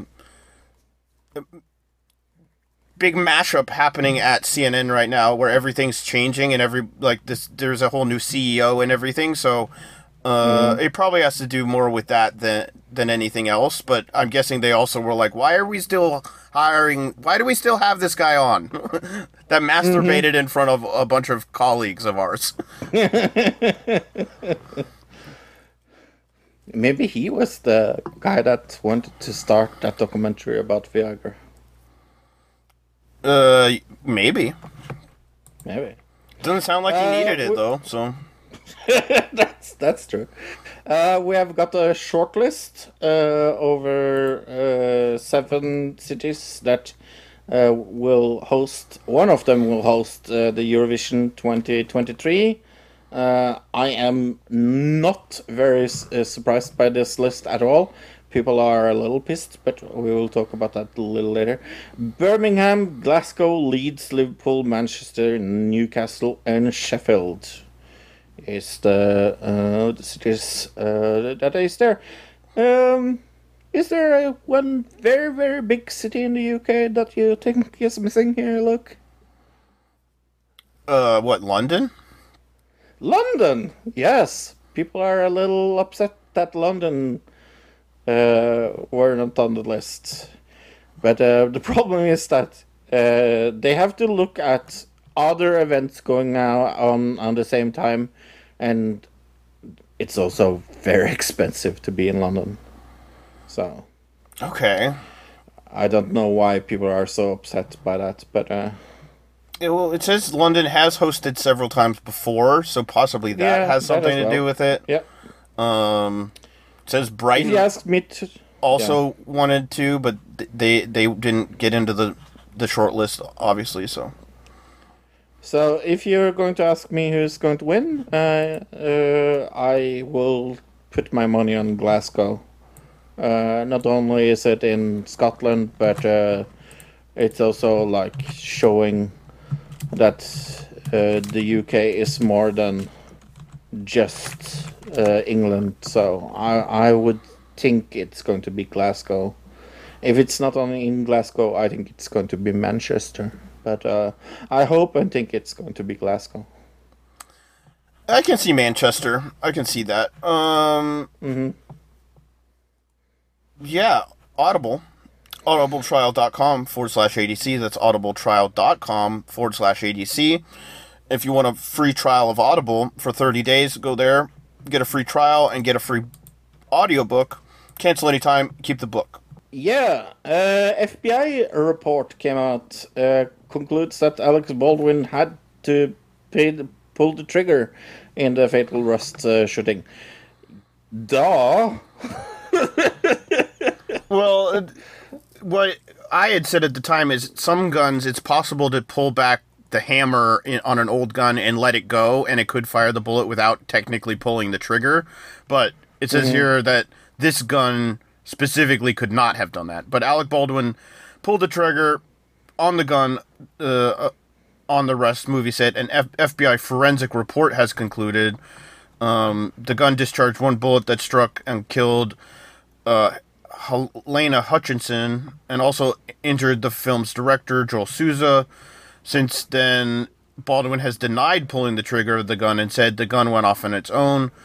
In December, he did an interview on ABC with George Stephanopoulos, which we both saw, and said the trigger wasn't pulled. I didn't pull the trigger, but an FBI report obtained by ABC says states that the accidental discharge testing uh, found that the 45 caliber Philly Pietta single action revolver could not have fired without being the trigger being pulled. Uh, it is unclear if the FBI tested the exact weapon from the accident or an identical one to it. Yeah. Uh, in the background, you can hear Alec Baldwin go, I shot the sheriff. Uh, probably not. Uh, he's probably going, oh, uh, this is not good for me. Um,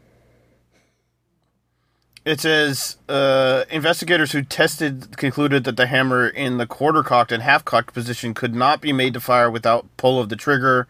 The report also stated that the hammer fully cocked, the weapon could not be made to fire without pulling the trigger while in working internal components and intact and functional. The FBI found the gun was loaded with the hammer decocked. It could detonate the primer without the pull of the trigger when the hammer was struck directly. Okay. Yeah. Is it just me and or is it a little I I when you say terms like things are cocked or half cocked and things like that, I, I think of porn instead of guns. I don't know if that says more about me than It probably just a Norway thing. You don't have gu- as many guns there, so you don't talk. You talk about cocked things, and you're not talking about guns most of the Right. time, right? right. Yeah, that's true. Mm-hmm. Uh, I've seen some movies. Look, I saw some seen movies. Some movies. Look. Yeah, I saw a few movies this week. Do you want uh, me to start? Uh, sure. Uh, I saw 13 Lives yesterday with my dad uh, and his wife.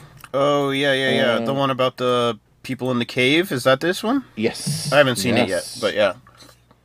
Ooh, it's good. Uh, uh, Ron Ho- Howard uh, directed it uh, with uh, Viggo Mortensen and Colin Farrell. Okay. uh, and a lot of Thai people. And uh, yeah, like uh, looks at it, it's about the uh, twelve boys that and their coach that gets stuck in this cave uh, in Tham Luang, and uh, because there all of a sudden comes this rainstorm, and uh, it is one of the most hectic claustrophobic movies I have ever seen in my entire life. I n- know the story. We followed this story. Yeah. And I know how it ends.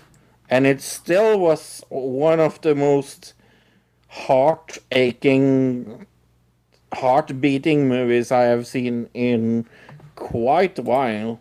I'm going to give this a 10 look. This is really, really, really good. Well, now I'm gonna have to Fuck, I watch love it. this movie. I was I kind of was avoiding watching it this week because it's you know I know it the story, so I know there's going to be direct, depressing parts in it, and I was kind of avoiding it. But now that you say it's ten out of ten, gonna have to see it. I really like this movie. It's probably one of my favorite movies of the year. Okay. I knew that the acting was going to be good, and I, I knew that it was going to be well directed just because of the, who's in it and and Yeah. who directed it. But yeah, the story, you know, it's kind of a Titanic where you know the boat's going to sink, right? And you so there's not as much uh, tension, but yeah, if you say it's really good, I'm going to check it out. I think it's on Prime here uh, or something, so I definitely have access to it already. It's, it's in Prime in Norway, yeah. Okay, yeah. Uh, I saw Men this week. Men, men, men, men, men, men. This was a horror movie, I guess. I don't know. Yes. It was more of a thriller drama than a horror movie, I guess. Yeah. Uh, it it's how do I describe it? It's it's about a woman who um moves to the countryside. Um, she does she inherit a house or something? I think she inherits a house. Mm-hmm. Uh, and there's just really weird people in this little town that uh, are just very very weird, and they slowly become weirder and weirder. Uh, that's the only way, really, way to describe it. It's it's really fun. It's really indie feeling. It's experimental. It's trying different things. The acting's very good. Uh, that's one of the best parts about it. Cinematography is very good. Um, it's just a little overly ambitious, maybe to the point where it feels uh, like it's trying too hard to be weird and over the top. Um, But I really had fun with it. It's definitely a movie that's super up my alley. Specifically, I'm gonna give it a. Yeah. I gave it a nine. Yeah, I, think it's very ambitious and it's it's really good. It's definitely my fa- uh, favorite uh, Alex Garland movie. I I really enjoyed it. I think I gave it a nine back then, as well. Uh, I I didn't like Ex Machina. I'm I'm probably one of the very very, very Right. few Yeah, I remember th- that. Yeah. Yeah. This is way more surreal than Ex Machina, though. This is like Oh, definitely. Some kind of Fellini movie, practically, except a horror film. Yeah. Well, I saw a weird movie this week uh, called I Love My Dad. Oh, me too. Oh, Oh, um, it was a movie. Okay. oh, no, I was just saying I love my dad. That's all I was saying. Uh, Patton Oswalt uh, plays dad. Uh, James Morosini plays uh, the son. It is uh, about a guy that catfish. Uh, well, uh, uh, this dad catfishes his son to come closer to him, and that's the whole movie is about that kind of thing. It is one of the most cringe movies I have seen in my entire life, but it was also extremely funny and actually a little moving. I think I will give it an 8. I really liked it, and uh, Patton as Oswalt and, and this guy plays very good together. So yeah, I will give it an 8. All right, I saw the Black Phone. Uh, they added this to Peacock. Um, Peacock! if you have Peacock. It's a it's a movie about a kid who gets abducted, um, um, but it's also about a town where a you know a bunch of kids have been abducted over. I don't know. It seems like it, it's over a course of a few years at least. Ages, yeah. Yeah. Yeah. And so this town is being terrorized by this person who's abducting children. Uh, but we kind of focus on our one main character, and he, uh, partway through the movie, ends up getting abducted by this guy. But then some ghostly people come to help him. Um, yeah. Through the phone. Yeah, but also through his sister, also, in a way. So. Yeah. I like the acting. I really like the acting in this. I like most of the cinematography. They kind of feel Yeah. like they were going for a Stranger Things vibe with the '80s nostalgia feel to it. Um, it definitely uh, is good in those ways.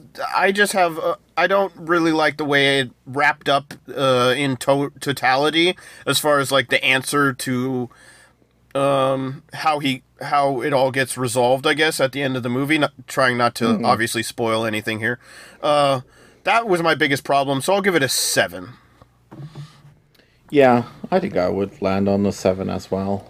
Everything else was great the story lacked a little bit that's all i'm saying yeah Uh, the last movie that I didn't see with you is Wifelike. This uh, is a movie. That's for sure. It's an R rated movie.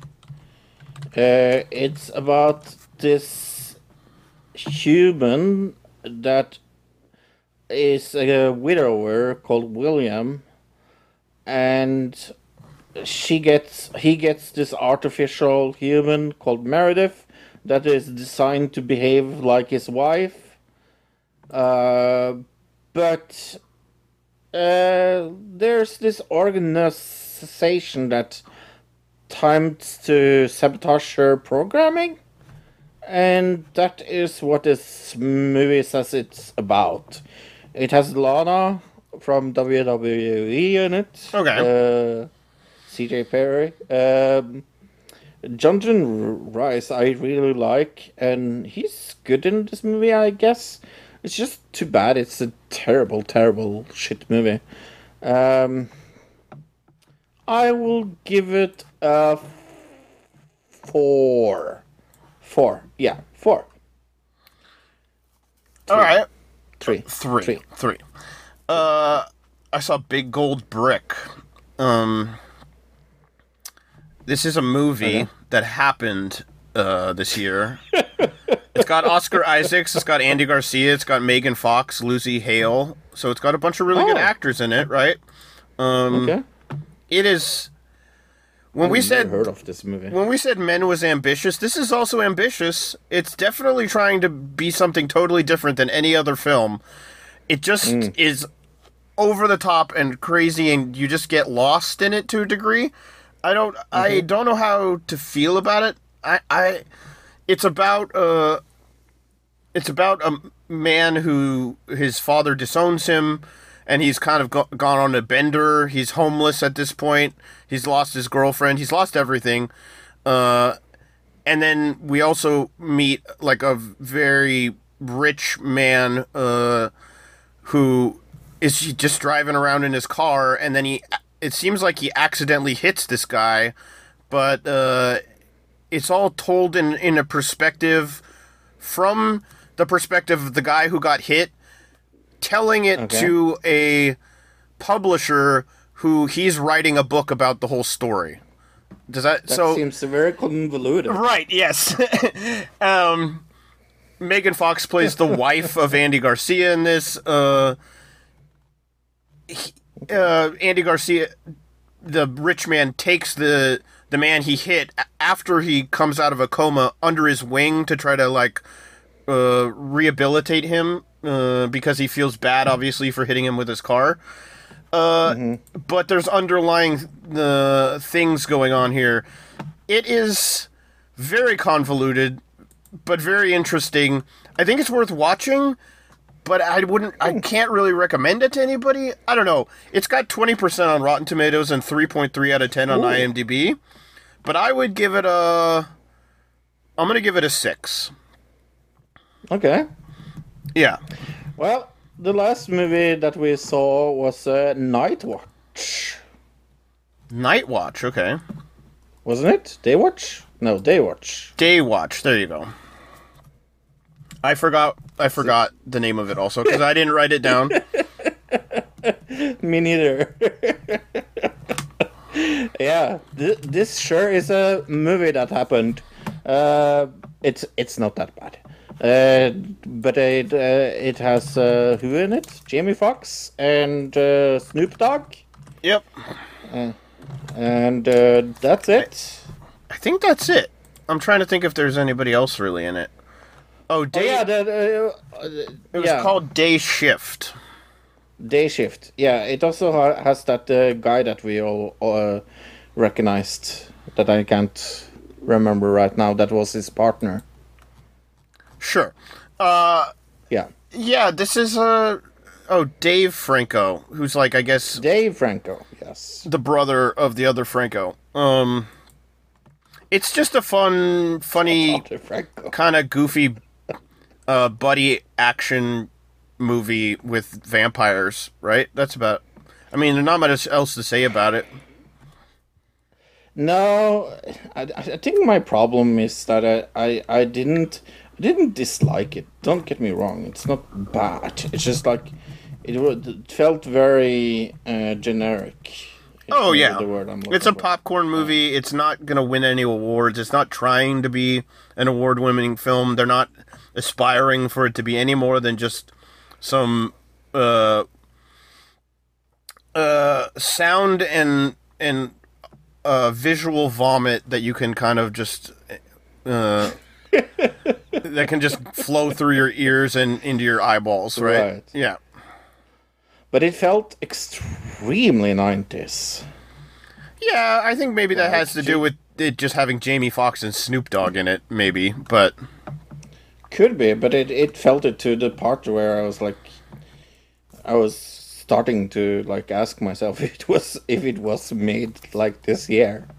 It it felt that uh, '90s movie like I it didn't really make make any sense. there was definitely a time period in the late '90s where there was a lot of buddy action flicks like this. So yeah, Right, yeah, and it's it yeah, but I would give it a five point five. uh, I didn't give it a score, but I guess uh, I'd give it a five, right in the middle. Yeah, Yeah, it was fine, cool. but. Uh, it's again It not any. It's not going to win any awards, and I wouldn't go. You have to see this or something. Yeah. You definitely don't have to see this. No, you're not missing out on anything if you don't watch this movie. That's yeah. Absolutely not. We did uh, talk about a lot of other things than the movie. That's uh, a, a term of a not that good movie. Well, maybe, uh, but it's also you know it was entertaining enough that, and you, I didn't feel lost even though we weren't really paying attention. So it's like just a simple, mindless, brain brainless movie. Yeah. Definitely. Uh, let's see and uh, listen to uh, the audio trailer for Rogue Agent. You'll probably never hear this message. It's important that Okay. you know that you haven't broken me. Oh, okay. It's a trick that spies use. We we didn't break If you want to make an instant connection with someone, look into their eyes just long enough to register. You can tell this was filmed in England just by the camera. Yeah. It looks like a BBC camera. And I've seen him before. Yeah, definitely. He he was in a TV show we watched recently or something. My real name is Robert Freegard. I am a He's got an ac- he's putting on an accent here. He's American, right?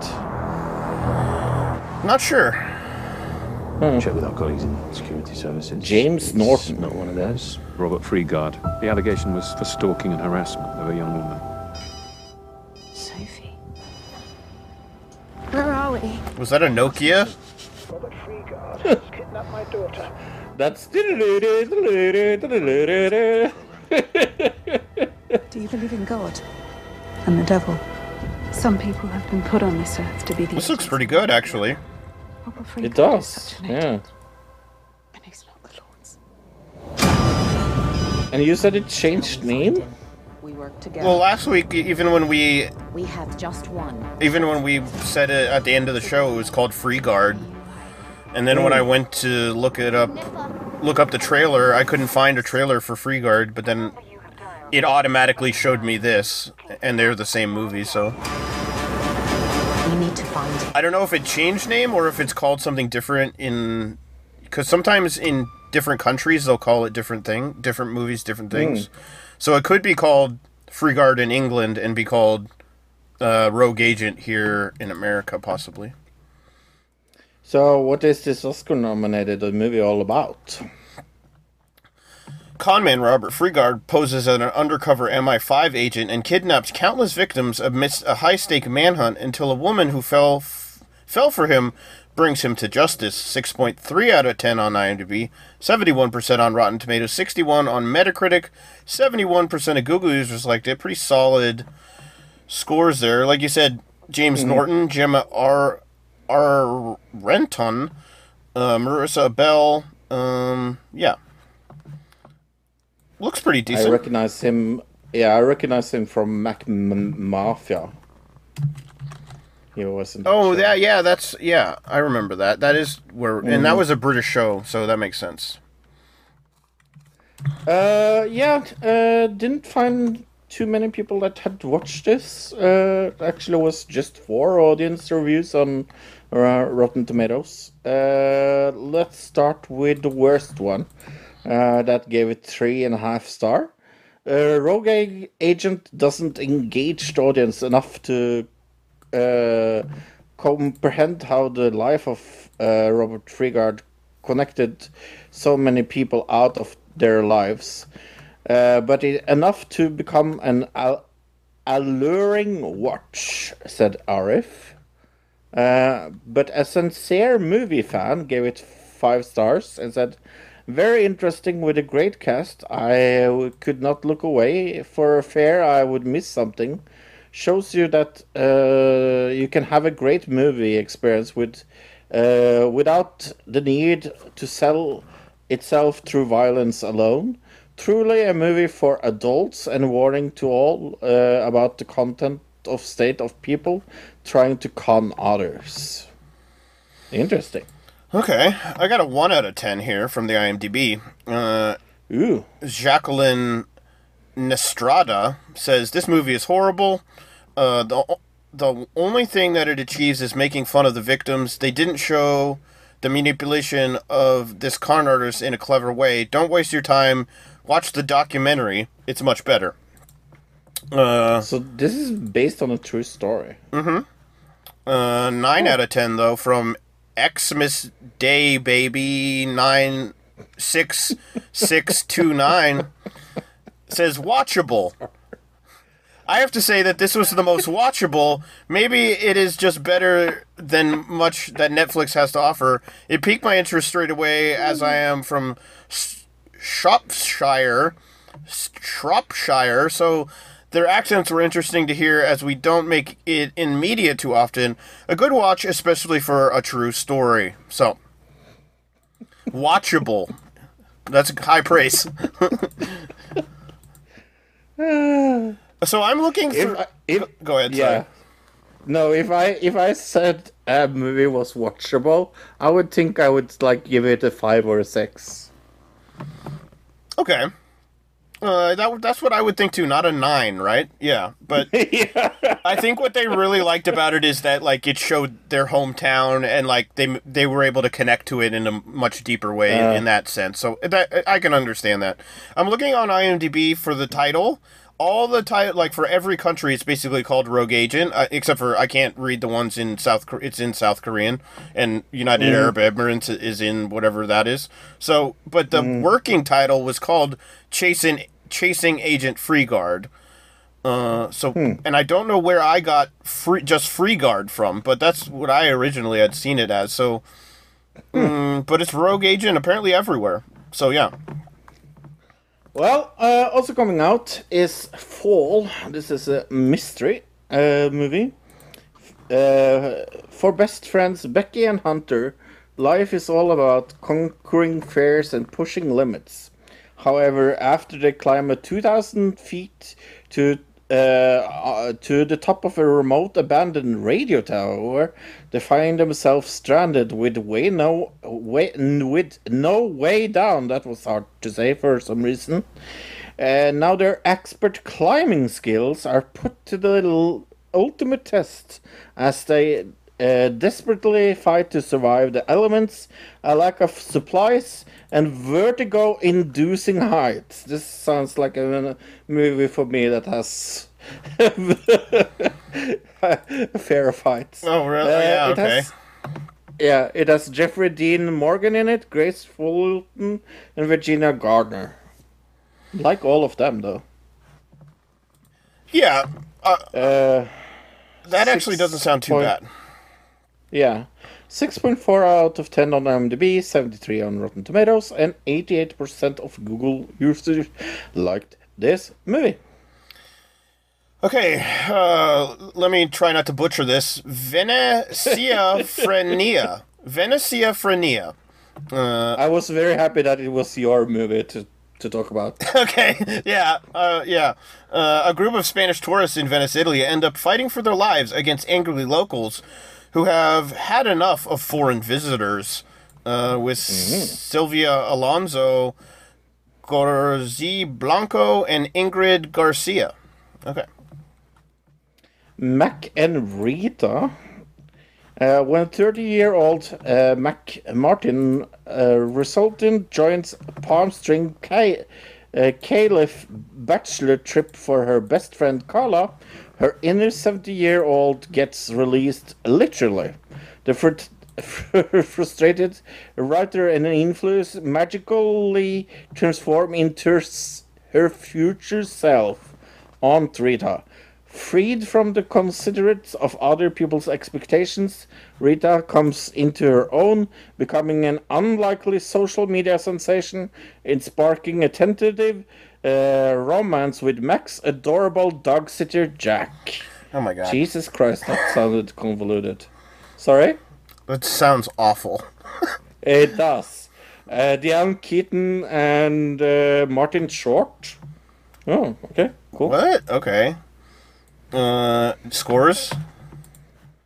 Uh, 4.4 out of 10 on IMDb, 25% on Rotten Tomatoes. This sounds like an amazing movie. 46 on Fandango, and 59% of Google users like this movie. Kind of want to see it now. Yeah, that sounds pretty bad. Uh, summering Four best friends on the brink of starting middle school realize their lives are about to change forever. On the last week of summer, they set out to make the most of it. That's like the most generic sounding title I've ever heard. or description, I mean. 42 po- or Yeah. 4.2 out of 10 on IMDb, 36% on Rotten Tomatoes, 46% on Metacritic. It's got uh, Lake Bell, uh, Madalen Mills, Sarah Cooper, Megan Mullally. Yeah. Mm. few people I've heard of. Uh, Finnish movies. We have a lot of Finnish listeners, so I'm sure that this will be interesting. Girl Picture. Uh, three young women try to defy the persistent winter darkness in Finland. In progress, they move between dreams, reality, friendship, relationships, and try to make sense of the whole mess. It of course has you you know this lady, Amu Mi- Mi- Minonov in it. Sherlock. Yeah, my favorite actress. Yeah, yeah, and Eleonora Kukenhanen. Yeah, Kukahanen. Yep. Yeah, 7.2 out of 10 on IMDb, 96% on Rotten Tomatoes, 3.7 out of 5 on Letterboxd, and 83% of Google users liked this movie. Watch this movie win like Academy, the Best Picture Academy Award. um, and we're making fun of it. yeah, we're just sitting here, and just Yeah. acting like it's nothing. Uh, let the little light, let the little light shine. A high achieving elementary school near downtown Chicago is the lifeline for black children until gentrification threatens its closer, closure. Um, I'm not seeing any scores for this at all. Uh, and it's a documentary, so it doesn't have any anybody. Yeah, that's it. That that's a. It's Mhm. called "Let the Little Light Shine." There you go. Emergency declaration. Say that ten, 10 times fast. Uh, while investigation uh, investigating a terrorist threat that goes online, Korean authorities discovered that the suspect has recently boarded a flight for the United States. When a healthy passenger on the same flight suddenly dies, panic erupts both in flight and on the ground. With steady disgracing fuel and international refusal to offer aid, the captain and crew take an unprecedented emergency measure to save the lives of all on board. 7.7 on no 7.1 on IMDb, 50% on Rotten Tomatoes, and 91% of Google users liked it. That was very like up and down in scores. Yeah. Uh, Inu-Oh, Inu-Oh is born. In me? Yeah, is born with unique physical Oh. char- characteristics, and the horrified adults cover his face with a mask. One day he meets a boy named Tamano, Tamana, a blind biwa player, and as Tamana plays a delicate song, Inu-Oh discovers an incredible ability to dance. Uh, 88% on Rotten Tomatoes, 7.3 out of 10 on IMDb, 76% on Metacritic, 90% of Google users Google users liked it. It's a it's an anime. So, um I have never heard of a movie that I think you would like little, uh, more, more than this movie. It has dancing and singing in it. I it I don't know what's going on with it, but the animation at least looks kind of interesting from the pictures I'm looking at, so. Well, No Way Out has a 4.3 on IMDb because that's the only thing we know about it. Uh, follows a couple that lives in uh, Los Angeles. They are embroiled in passionate relationship fueled by sex, drugs, and risk that quickly reaches a boiling point. Ooh. Ooh. Okay. Oh yeah, right. You already did the scores. Uh, Emily the criminal, saddled with student debt and unable to find work, a college graduate becomes involved in a credit card scam, acting as a dummy shopper and buying increasingly risky products with stolen credit cards. Uh, 93% on Rotten Tomatoes. That sounds pretty good. 71 or 7.1 out of 10 on IMDb. 75% on Metacritic. Uh, 95% of Google users liked it. It's got um Ben Rogers, Aubrey Plaza, Theo Rossi. Uh, yeah, a few people you've heard of. Cool. Uh, which movie do you want to see the most? Uh, uh, I think actually Emily the Criminal, there right at the end, kind of. I think I want to see that the most. Stole it. Yeah. Um. Yeah, I I can see that. I think I I actually want to see Fall the most. That just kind of sounded like a generic uh, cliffhanger type movie. Uh, but it could be interesting. It's kind of interesting because you know it's going off of the idea of like all those YouTubers who who climb just random shit, right? So yeah. Right. Yeah.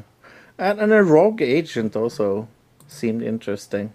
Yeah, that also seemed a little generic, but uh, yeah, I would say probably Fall is number two for me. Emily the Criminal number one. Rogue Agent maybe number three out of all these films. Yeah. And I think I have Fall, then Emily the Criminal, and then Rogue Agents number three. Okay. Yeah. Uh, what are we going to do next week?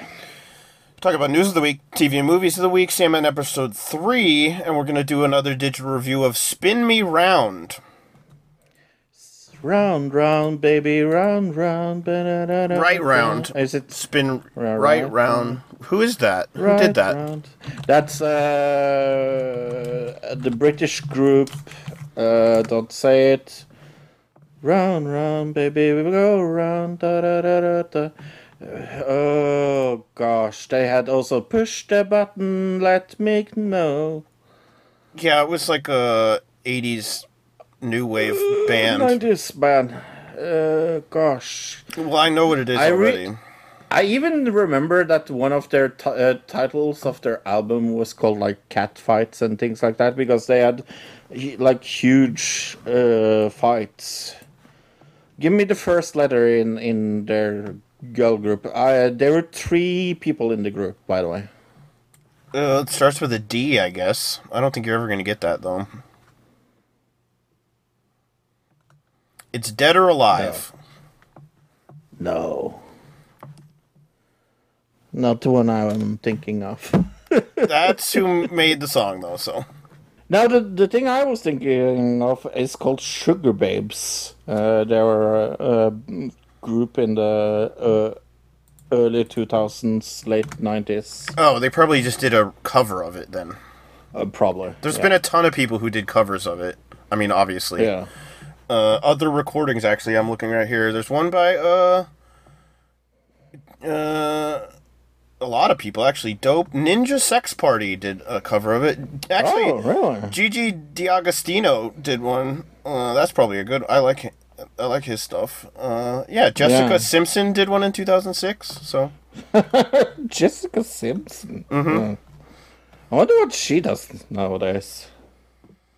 Uh, 2006. uh, I guess that would have been right around when she was making a reality show, right? So yeah. I don't know. Yeah, I don't know now. Probably just being a mom. What was uh, uh, her husband's name again? Lachey? Yeah, but they broke up because he was on that reality show we watched with his wife, just like just Yes, I do remember that. Yeah, and she's yeah.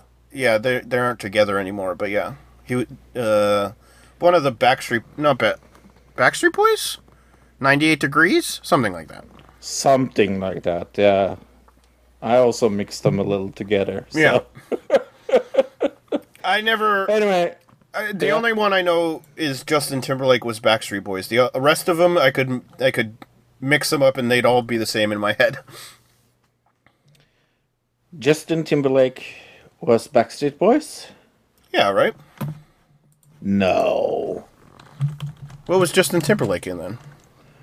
Wasn't he in uh not Backstreet Boys, but NSYNC? No, he's Backstreet Boys, Okay. wasn't he? Oh no, he was NSYNC.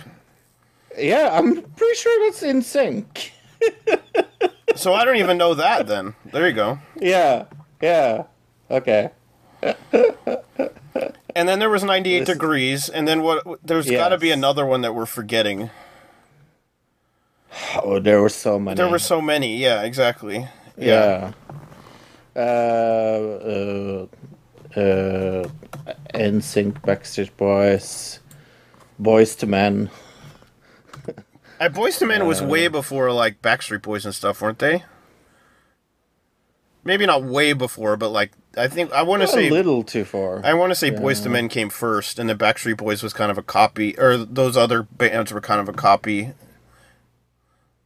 Of them? Oh, definitely. Yeah. I think they more or less like stole the whole thing from another thing that white white white people stole from black. Right? culture. Yeah. but yeah, definitely.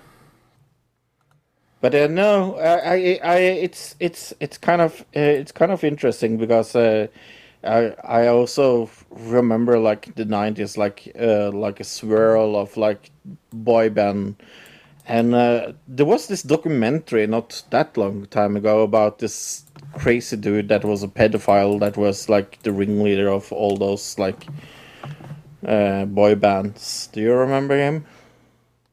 Like a very big fat dude. No, was uh, uh, Yeah. I might I might um, you know you'd have to sh- show me a picture or something. Maybe I Yeah, remember. Anyway. What about LFO? Do you remember them? I don't remember them at all. Are they the ones that had like? Is that LFO? Yes, I think that's LFO. Yes. Yeah, maybe. I was just looking up random boy bands. So Boyz II Men. Boys. There's also a good, good good group. Boyz II Men. Okay, yeah. Mm-hmm. Welcome to us naming boy bands and girl bands. Wasn't there one called like? There was a British one called like O Town or something. Old Town, oh yeah, yeah, they were huge. Oh no, they were American. Who? What was the British boy band? Blue, Blue. There you go. Blue, yeah. Blue were British. Yeah. Um, Yeah, there were a lot of those, and they were all the exactly the same. Ke- yeah, Ronan Keating came out of one of those groups. Uh, I remember, but it wasn't uh, the one that I uh, we just said blue. But Ronan Keating was also like a boy band member. All right, Jeremy Round. Speaking of music, did you watch the uh, Channel Five video that came out yesterday? Yeah, about the rap festival. Yeah, and it was funny. about a rap festival. It was more, more they kind of covered the genre of rap that this festival was about. You know, they were talking about all Mhm. these different artists that are all kind of coming up at the same time in this uh, drill music uh, era of rap, I guess. Um, and kind of the pushback from the media and things like that also went into it. It was a very interesting. I mean, I don't follow a lot of those artists, but um, you know, it's a very popular genre, and it, it seems like uh, it gets a lot of pushback, but it also doesn't get a lot of mainstream uh, praise. You know what I'm saying? Yeah. hmm Uh, Penguin's uh, video on Andrew Tate. Did you see that? Oh, I, yeah, prob. I think I did. Yeah, yeah. Yeah. I actually liked Charlie's video better on Jay Hills. Did you see the Jay? He did two Oh videos. yeah, that was also really good. Yeah. I don't know if he knows that Jay Hill was just he was part of the J Station crew. Like he Mhm. and now he's just doing the same shit just n- without J Mhm. Station there. Yeah. But it's like it's funny that that's still a genre, the 3 a.m. genre. It, it I love Definitely. I love that that is still something that people are do- How can you do that and then go to bed at night? Twenty-two. Yeah. like go to bed and put your head on the pillow and just be like, "Yep, my life is normal," and be Mhm. and doing those videos. Yeah, I guess the money the money helps. I mean, that's that's the whole thing with Andrew Tate as well. Like, He's a, I think he's already he's become like so made fun of at this point on like TikTok and uh, and in uh, commentary videos and stuff on YouTube that like I think he's already become a, a huge joke even to his own community. A meme? Yeah, he Mm. he's like beyond meme status. He's like the he's a dead meme at this point. You know? Yeah. but I wonder. I, I don't think he will. Uh, I don't think he will go money hungry. To say it that way, I think people are still interested in giving him loads and lots of money, and he's kind of Yeah, I just- becoming in, in, instead of famous, he's becoming infamous. And when you get that infamous state, then you really get it.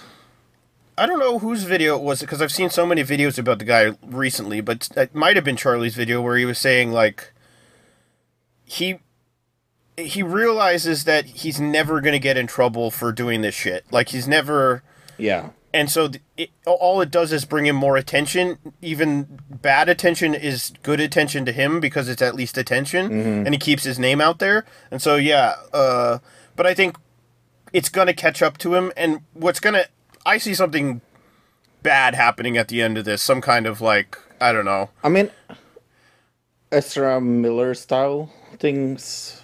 Do you see that? I was reading that you know obviously the Flash movie they were saying that it's up in the air. Um, I think it's it, it it's almost it al- it, it is almost at at the point at I think it would hurt uh the business more if it got released because of all the things. But what do I know? they haven't filmed it yet. So haven't they? I don't, or I don't think so. I think they have filmed part of it, right? Isn't it supposed to come out like next year? Uh, the IMDb says post production, so yeah, filmed. It's in the can already. Uh, Mhm. I'm seeing. Uh, another thing, the popularity rating on IMDb is uh, very negative. It's going down. People are not happy about this film. So there you go. I'm not super shocked by that. Um, what else did I watch on YouTube this week? Oh, uh, I I didn't know this was a thing, but uh, Elon Musk was on Full Send podcast. It's Sure. three hour. I saw some clips. I think on H3 played some clips from it, maybe, or I saw some clips somewhere. Yeah, I I I saw most of it. Uh, I could not sit through a Nelk Boy podcast ever. I I really dislike these people. They're It's- brain dead idiots. It's very very very hard. For I understand to they're young, right? They're young. Yeah. and I understand that, but it's like at this point, when you're this at this level that they're at, you have to like get some common sense at some point, I Mm. guess. But when you get famous for having no common sense, maybe you don't. Maybe that's the whole thing. Uh, do you know what documentary is coming next week? By the way, on when we are having the podcast, What? the documentary about uh, John McAfee uh, that they filmed with him. Oh, okay. So it's got interviews with him and stuff. Yeah, it's Dude. coming on Netflix next week, Nice, nice. twenty fourth. Uh, Uh, did you see the Fairbairn Films guys? Are they made a video like their first video in a long time? yeah, yeah, I did see that. And they made a video that they were like, "We're back. We're gonna do videos. Uh, We're gonna Mhm. be coming out with videos again." I always like their stuff. I mean, it's just short comedy, silly, silly Yeah. things. But they they went away for a while for some Mm-hmm. passport issues with like going to the U.S. and stuff. Really weird. But the o- I they had been gone for a while, and I I had just assumed they were completely gone for one reason. It's because watching Mhm. Cold Ones, one of the guys who always does skits with them, Darcy, was working on the crew of Cold Ones, and I was like, well, that must mean their their whole thing is over. They've split up. That was my Right. assumption, right? Yeah. But no, he Yeah, just me too. he just works at Cold Ones now, and they're still going to be doing. Yeah. They're not going to be doing videos with him probably as much anymore. But yeah, Yeah, no, uh, it's good to to have them back. It was fun. yeah, I Fun to always like their stuff. I mean, it's just silly. Their stuff is just silly, and I love love that. They- sometimes they'll cover like political stuff, but in a joking way. But yeah, Mm-hmm. always funny. Uh, Neil Patrick Harris eating hot ones was the series finale. Oh, was he promoting that show that we hated? Yep, Great. uncoupled. The most amazing TV show in the world. I mean, we weren't even the only ones that hated that show. Everybody seemed to hate that show. So Yeah, yeah. we're not in the minority. Uh, I, I, uh, Def Noodle's getting canceled by everybody. I don't even know what it what it's about. Do you even? I can't even tell. Yeah, Like I, yeah, I got recommended a few like random videos when I was watching things, being like, "This is why Def Noodle's been canceled," or "Def Noodles responded to me canceling him," or something like that. And I'm like, I watched a f- couple, and I still have no fucking clue what the whole issue is. Something Yeah, he, he wrote neither. like a bad joke on Twitter or something. Yeah. Yeah. Yeah, I don't think he is going to be cancelable. Oh, and then there's the guy I sent you uh, on YouTube Shorts last night. The most insane YouTube Shorts I've ever Oh seen my in my entire life. I'm pretty sure I it's to- just some random homeless guy. I went to his channel.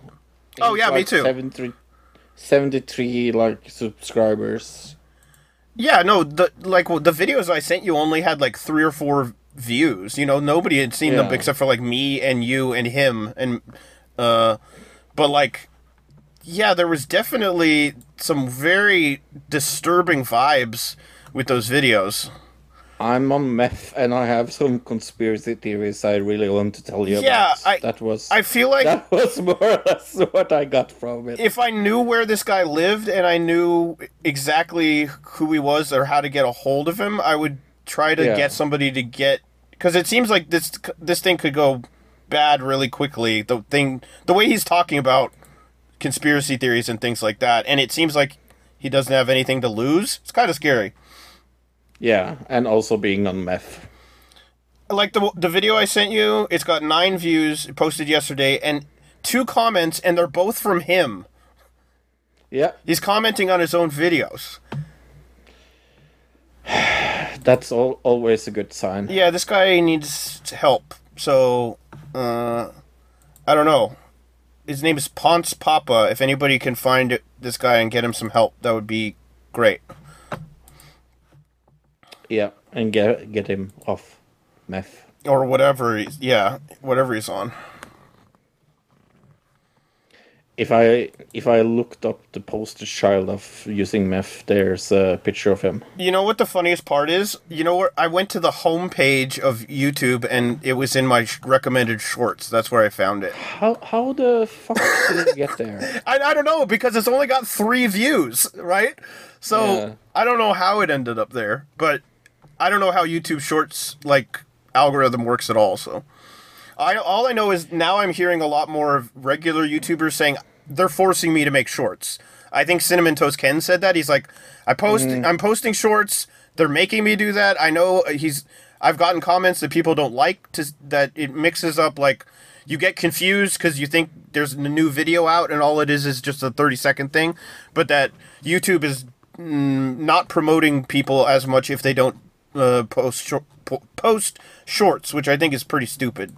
But they're trying to compete with well, TikTok. they they're trying to yeah they're trying to to take TikTok, and that's never ever going to work. TikTok is too too. You shouldn't try to be something else. Just be the thing that made you successful, and you're gonna, you know what I mean?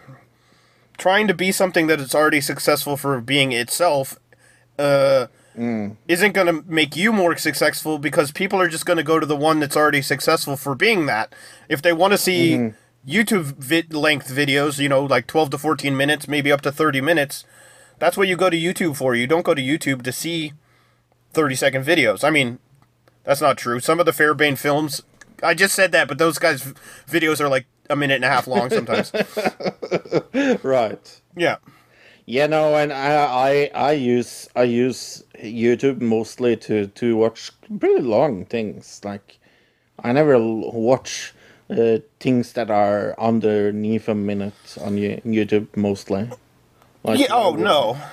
Um, unless they're just little comedy skits, which I follow a few Yeah. people that do little comedy skits, but uh, yeah, that's that's some, but that's something else. Yeah, it's weird because like comedy skits like that aren't considered a short. Even if it was like a forty-five second short comedy skit, it's like it's considered a video. It's unless you post it to shorts.